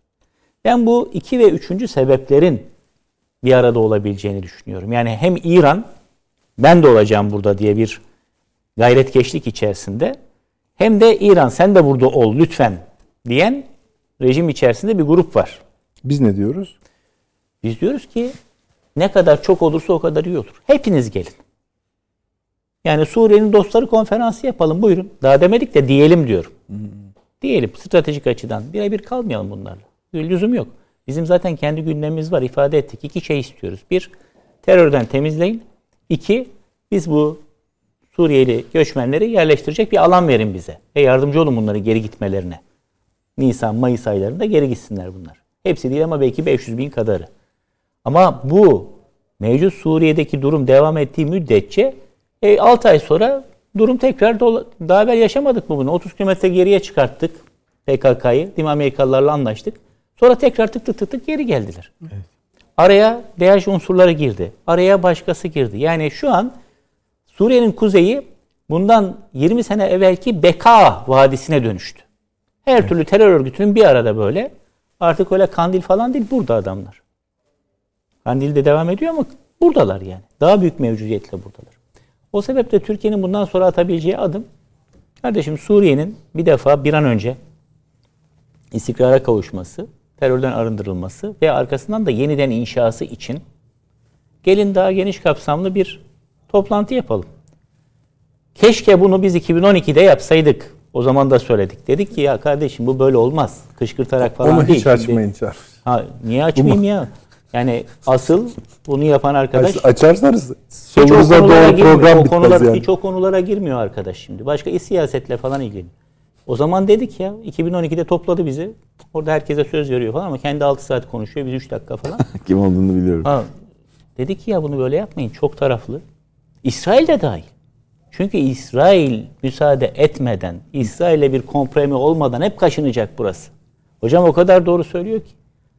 Yani Suriye şu an İsrail'le tek böyle oturup da anlaşmayan tek Arap ülkesi kaldı. Tabi ortada bir Suriye kaldı mı ayrı. Halbuki 97'de 90'ların başında 97'de değil biraz daha erken bunlar zaten bir görüşmelere başlamışlardı. Madeleine Albright kendi ifadesi var. 11 kez ben Şam'a gittim diyor. 11 kez Şam'a gittim. Bunlarla arasını yapmak için İsraillerle bunları Tarık el-Şara diye bir adamları vardı bunlar. Tarık el-Şara ile o zamanki şimdi İsrail Dışişleri Bakanlığı hatırlamıyorum. Onların bir araya gelişi gerçekleşiyor. Fakat bir yerde tıkandı. Hatta o dönemde Lübnan'da barışın eşiğine gelmişti. Nerede tıkandı biliyor musunuz? Golan Tepelerinde tıkandı. Ve o tarihte Ehud Barak, İsrail Başbakanı barış için toprak sloganıyla mitingler yapıyordu ve Golan'ı iade konusunu referanduma götürmekten bahsediyorlardı. Ehud Barak diyorum. Düzeltiyorum. Rabin, Rabin. Rabin'i götürüverdiler. Rabin'i bir Yahudi Evet. öldürdü. Biliyorsunuz. Sen nasıl olur da İsrail toprağını verirsin? Arkasından da yaptırtmadılar bu işleri.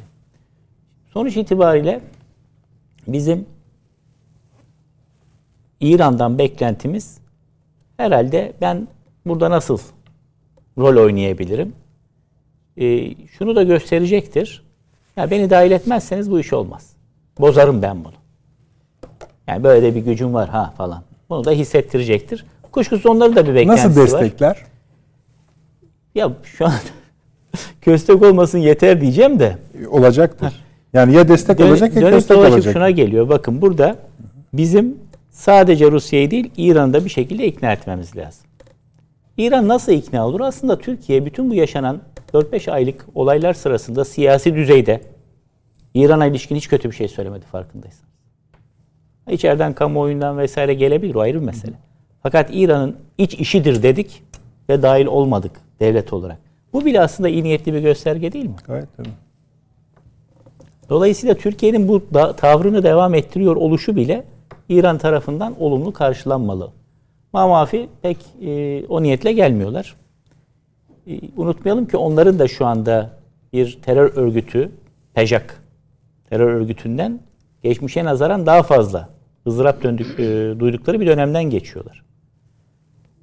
Bu terörle mücadele ortak paydasında belki bir şeyler yapılma ihtimali olabilir. Ama dönüp dolaşıp aynı şeye geliyorum. Hep aynı şeyi söylüyorum. Türkiye-Suriye ilişkilerinin yeniden eski günlerine dönme ihtimali yok. Ama mevcut halinden daha düzgün bir hale dökülmesinin yolu var. Bu da ancak ve ancak tarafların bu diyalogları sürdürmesi Bu Ve iyi hale şunlar dahil midir? Te- Yani zaten iki şarttan biriydi. Yani göçmenler tamam. o bizim Ama- şartımız. Bir de Tabii. Suriye'nin şartları var. Evet işte biraz önce okudum ya. Bir kısmın yani bu ne demektir? Pazar yani herkese tek tek sormak isterim. Yani bu hangi kısmı kastediyor Esad? Hangi parçasını kastediyor? Alevi olanlar alacak herhalde. Ee, şöyle o tercüme hatası olabilir. Şu demek, şunu demek istiyordur. Bir- President Esad bizim say, toprağımızın söyleyeyim hocam. Evet. Says improved ties with Turkey depend on end to occupation by Turkey of parts of Syria. Evet. Bunu şu. Yani bizim bir kısmımızı işgal ettiniz. Buradan çekilin. Tamamından çekilin diyor yani. Bir kısmından çekilin demiyor. Bizim bazı partlarımızı işgal ettiniz, bazı kısımlarımızı işgal ettiniz. Oradan çekilin diyor. By Turkey Yani of parts of Syria. tamamından diyor yani. Peki. Dolayısıyla pazarlığı... Şimdi gelmesini nasıl üst- anlayacağız Efendim? bunu? Ya geçen hafta konuştuk.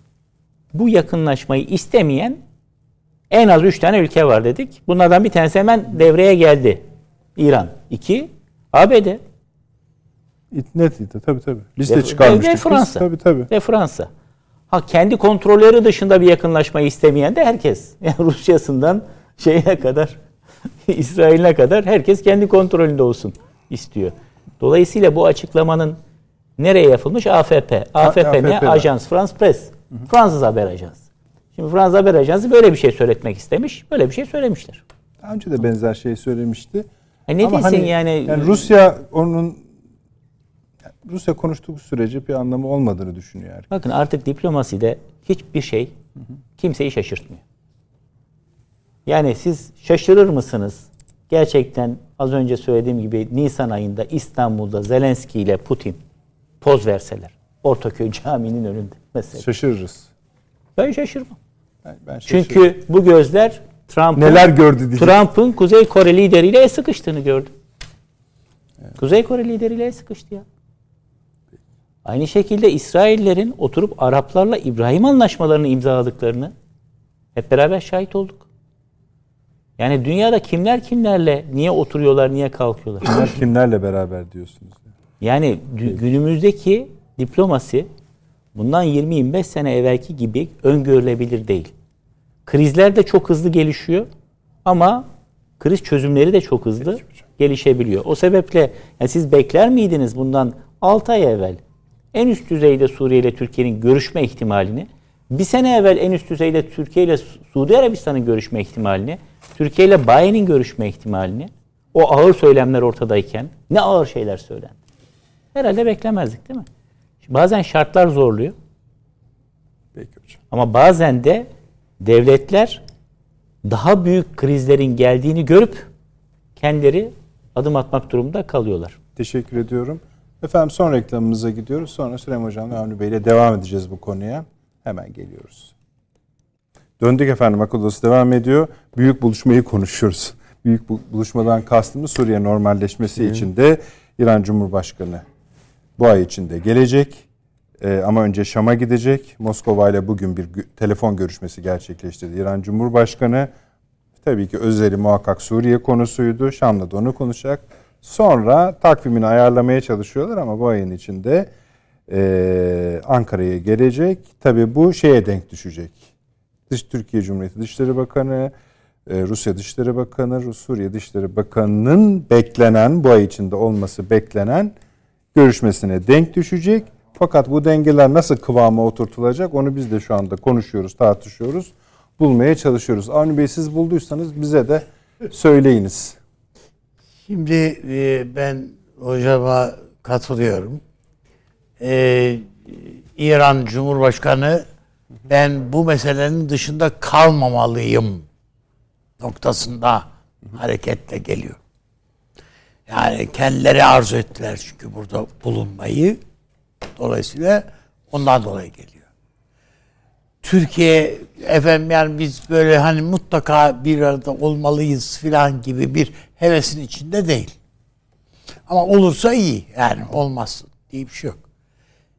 İran'dan ne bekleyebiliriz biz derseniz şu anda PKK İran'da saklanıyor. Yani PKK'nın bütün hatırlıyorsanız daha önceki toplantılar programlarda da söyledim. PKK'nın yönetim kadrosu İran'da yaşıyor. Tamamı. Hastaneleri orada, evleri orada, her bir şeyleri orada. Oradan Irak ve Suriye'ye kuryelerle idare ediyorlar örgütü. Oradan hareketle. Kesinlikle telefon yok, telsiz yok. Hiçbir şekilde bir elektronik iletişim aracı kullanmadan sadece kurye ile idare ediyorlar. Ee, dolayısıyla İran'dan biz bu PKK himayesini mutlaka bırakmasını ister, istemeliyiz, isteyeceğiz zannediyorum. Bir görüşmede mutlaka Türkiye'nin isteyeceği şeylerden bir tanesi bu. İkincisi yani şeye e, Çağrı hocamın işte bu Pejak falan dedi. Hiçbir Pejak korkusu yok İran. Pejak'ı PKK bitirdi. Tek bir eylem yaparsanız İran aleyhine gebertiriz hepinizi dediler.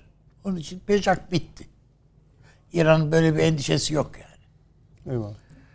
Ee, İran hasar görmemeye Türkiye'den kaynaklanan ısrarlarla Suriye'de çok fazla kayba uğrar. Yani ne kadar az kayba uğrarsa o kadar iyi. Öyle bakıyor yani olaya. Başka türlü bakamaz.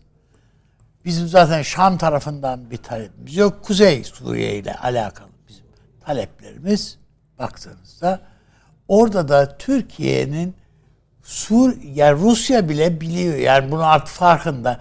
Bir takım örgütlerin Heyet Tahrir Şam falan, falan dahil Bunların hepsinde Türkiye'nin parmağı var, eli var yani orada. Yani öyle Türkiye burada bu örgütlerle dans etmedi değil yani. Bunların hepsiyle uğra oynadık biz. Şu anda da Türkiye orada bunlarla bunlar üzerinde etkinliği var. Dolayısıyla bu e, Rusya öyle durup dururken e, bu örgütler e, veyahut da bu Suriye işinde birlikte şey yapmış değil. E, Türkiye'ye evet demiş değil yani. Bu masaya Şam'la birlikte oturmamızı sağlamış veyahut da sağlayacak değil. Daha henüz Şam'la ne kadar oturacağımıza dair bir şey de belli değil. Takvim de yok.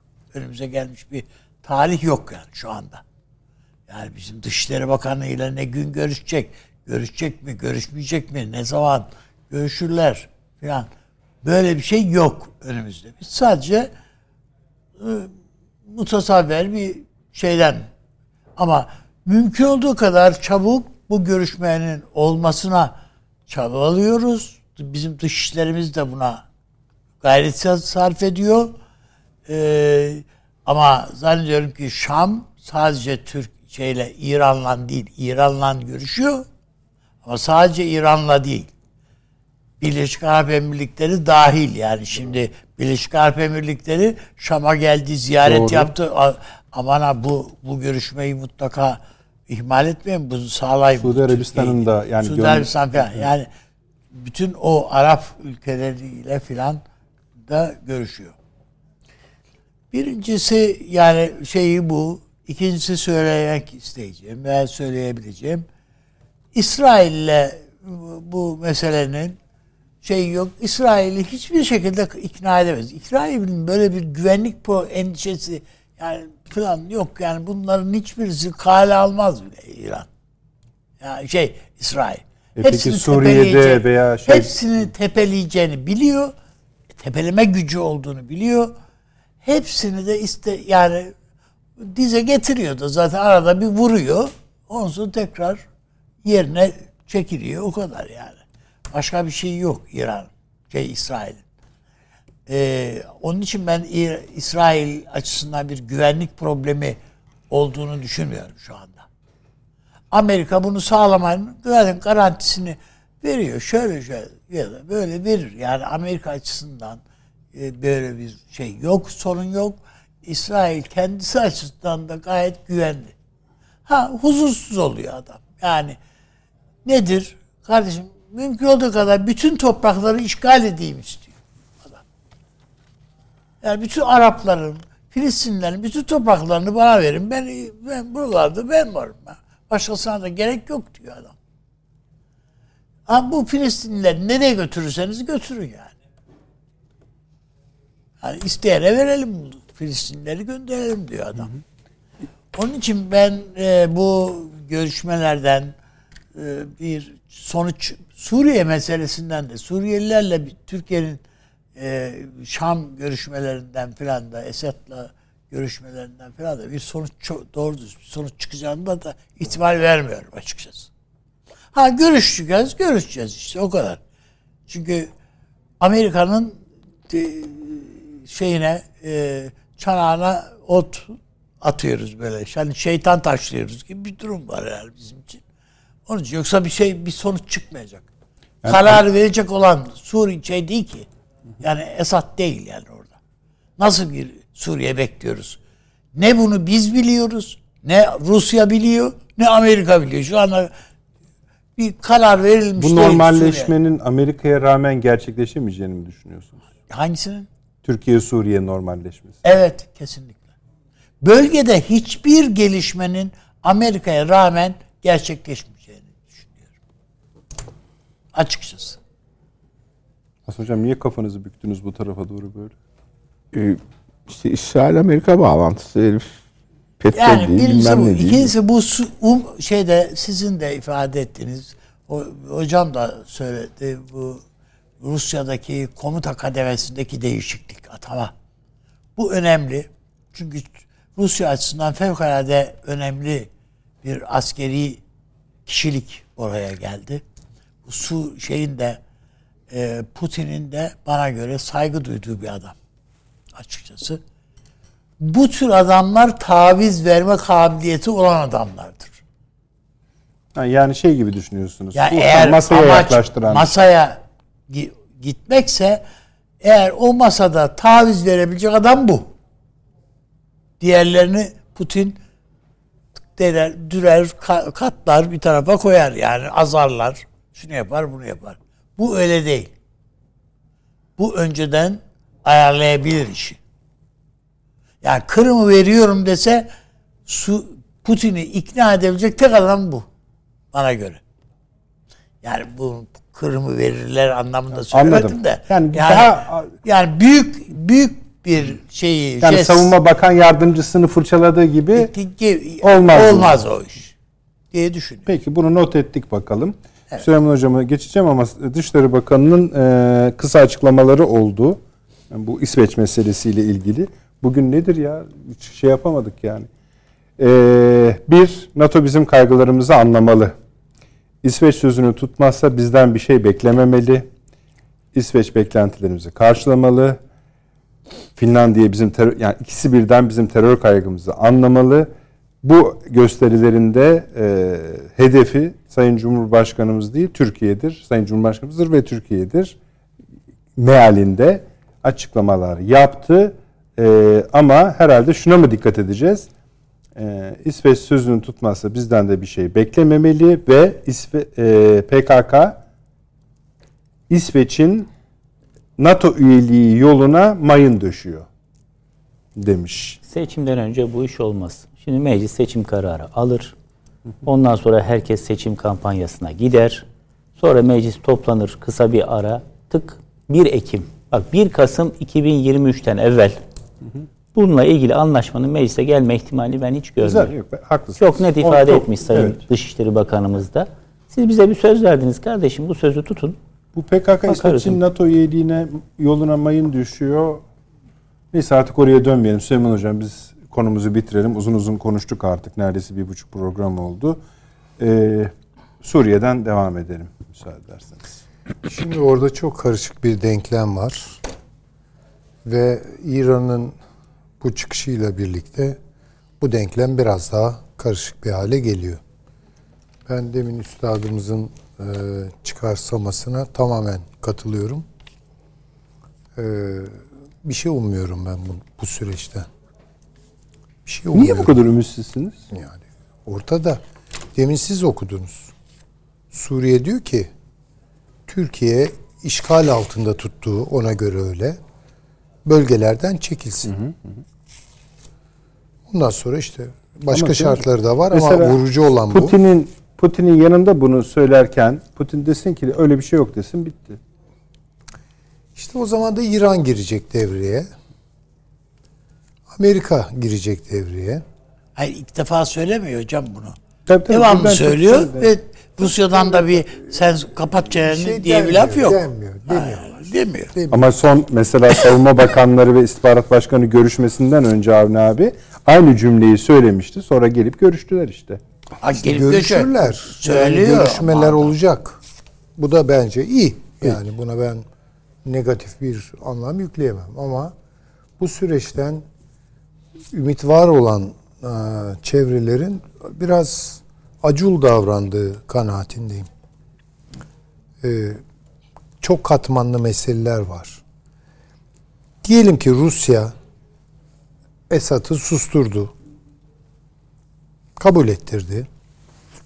Ve Türkiye'nin o bölgelerdeki kontrolü altında tuttuğu bölgelerdeki varlığı devam edecek. Bunun karşılığında Türkiye Rusya'ya ne veriyor? İdlib. O zaman akla bir tek İdlib geliyor. Ve Rusya'nın da Esad'ı ikna etmesi ya hele bir dur sonrasını hallederiz. Şu İdlib'i bir elden geçirelim. Türkiye'de buna açık davranıyor. Eğer öyleyse bilmiyorum tabii. Demesi lazım. E, hal böyle olunca e, oradaki El Nusra yeni adıyla Heyeti Tahrir-i Şam mıdır neyse işte bir sürü isim değiştiriyorlar. Çok güçlü bir yapı o. Öyle zannettiğimiz kadar efendim e, işte e, çapulcu ordusu falan değil o. Ya, o bayağı donanımı var ve etkili orada. Ekonomisinden şeyine kadar. E, askeri kontrolüne kadar. Şu ana kadar oradan bir çatlak ses çıkmadı. Ama her an çıkabilir. Amerika bunu değerlendirmeyecek mi zannediyorsunuz? Bence değerlendirir. Orası iyice karışır. İra- İran'ın ne diyeceğini düşünüyorsunuz? Ya İran ispatı vücut ben de varım. Beni de alın gibi mi? Elbette bu masada ben de varım. E bu tabi Esad rejiminde işine geliyor. İran Rusya ile Esad arasına da girmiş oluyor. Bir bakıma. Sonra Çağrı Hoca'nın dediği doğru. Ee, yani itersiniz 30 kilometre geriye yarın gene gelirler. Yani Münbiç'in, Tel Rıfat'ın kontrolünü Türkiye'ye mi verecekler yani? Bunu mu bekliyoruz? Böyle bir şey olmaz. Bunu en başta İran istemez. Orada engel olur. Yani öyle kolay bir süreç değil bu süreç. Ha böyle bugünden yarına hallolacak bir şey değil. Türkiye uluslararası konjonktürün sağladığı fırsatları değerlendirirken orada göbek bağını kendi kesti kesti. Ben öyle görüyorum.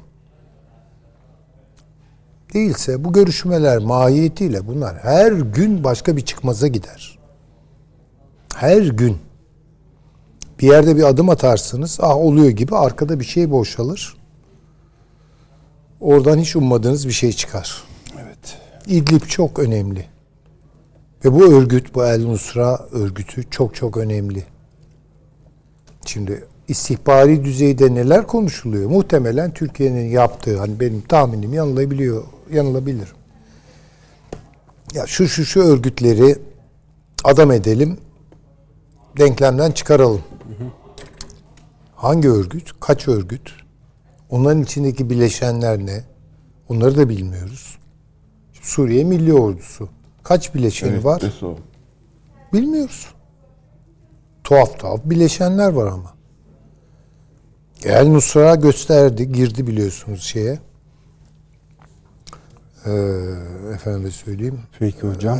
El Ba- değil mi yani? Evet. Onun için hani çok e, zor sular. Yani öyle Valla biz zor sularda akıl odasında şeyi yetiştirmek. Yani konuların hakkını vermekle bilinen bir programda yani şu anda yani listenin yüzde ellisi.